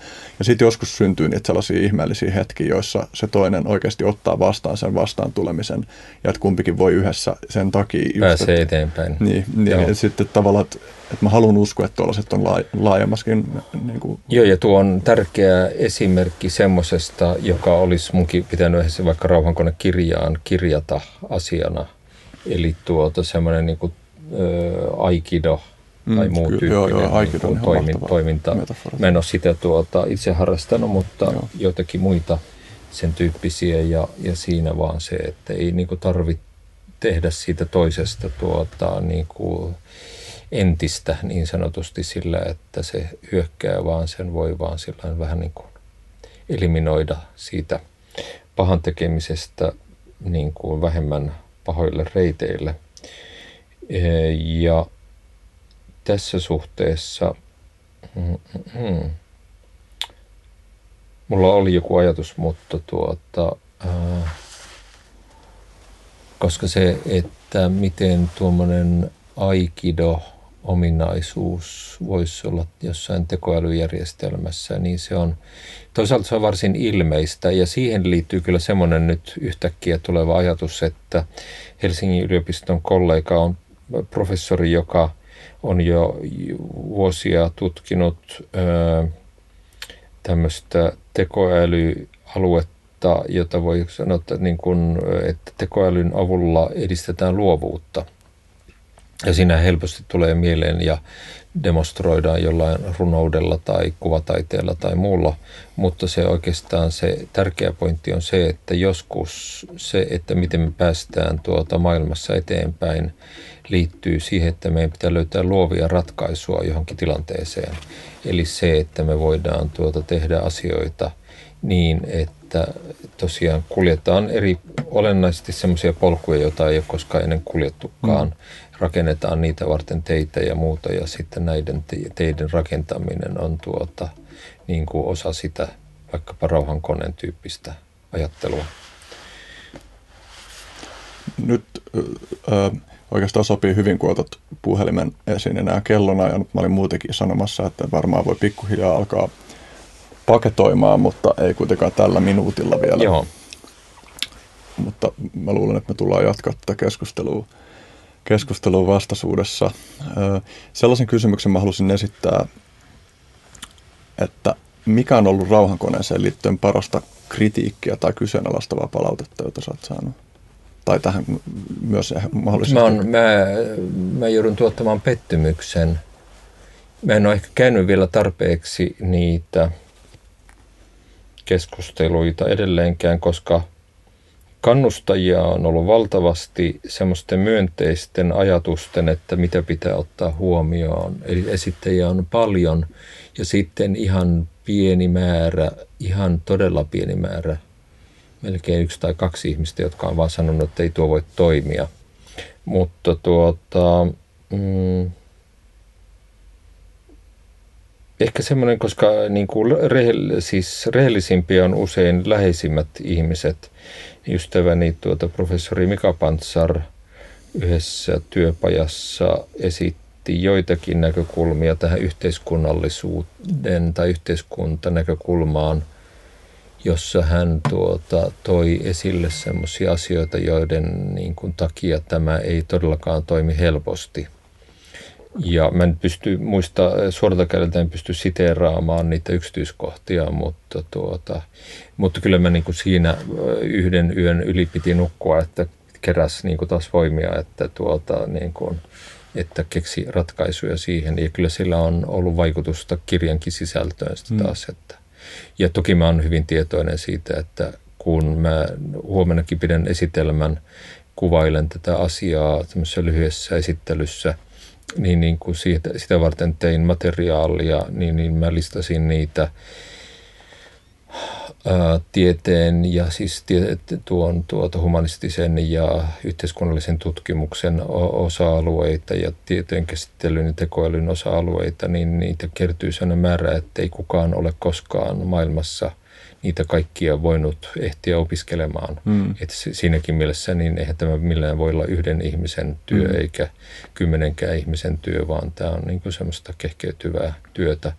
Mutta mä ajattelin jotenkin siitä näkökulmasta, että öö, riippuu vähän siitä, että missä kunnossa hengissä ylipäätään se ja missä kunnossa pysynkään, niin olisi kyllä aika hienoa saada aikaiseksi jonkunlainen rauhankoneinstituutti, jos nyt sen näin asian muotoilisi.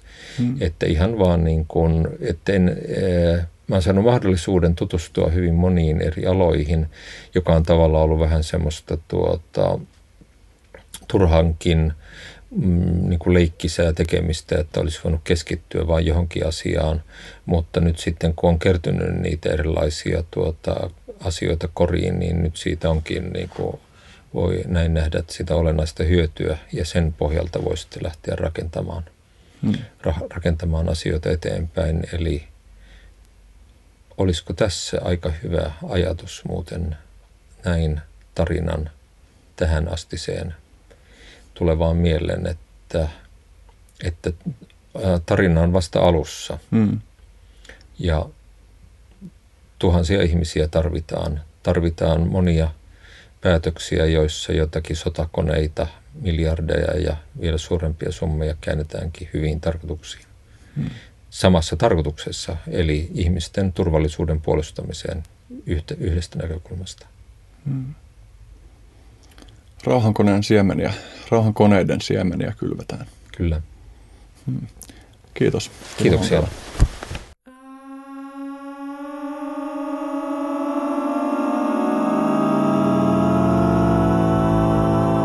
Club. Ihmisiä, siis eläimiä. Ihmisiä, siis eläimiä.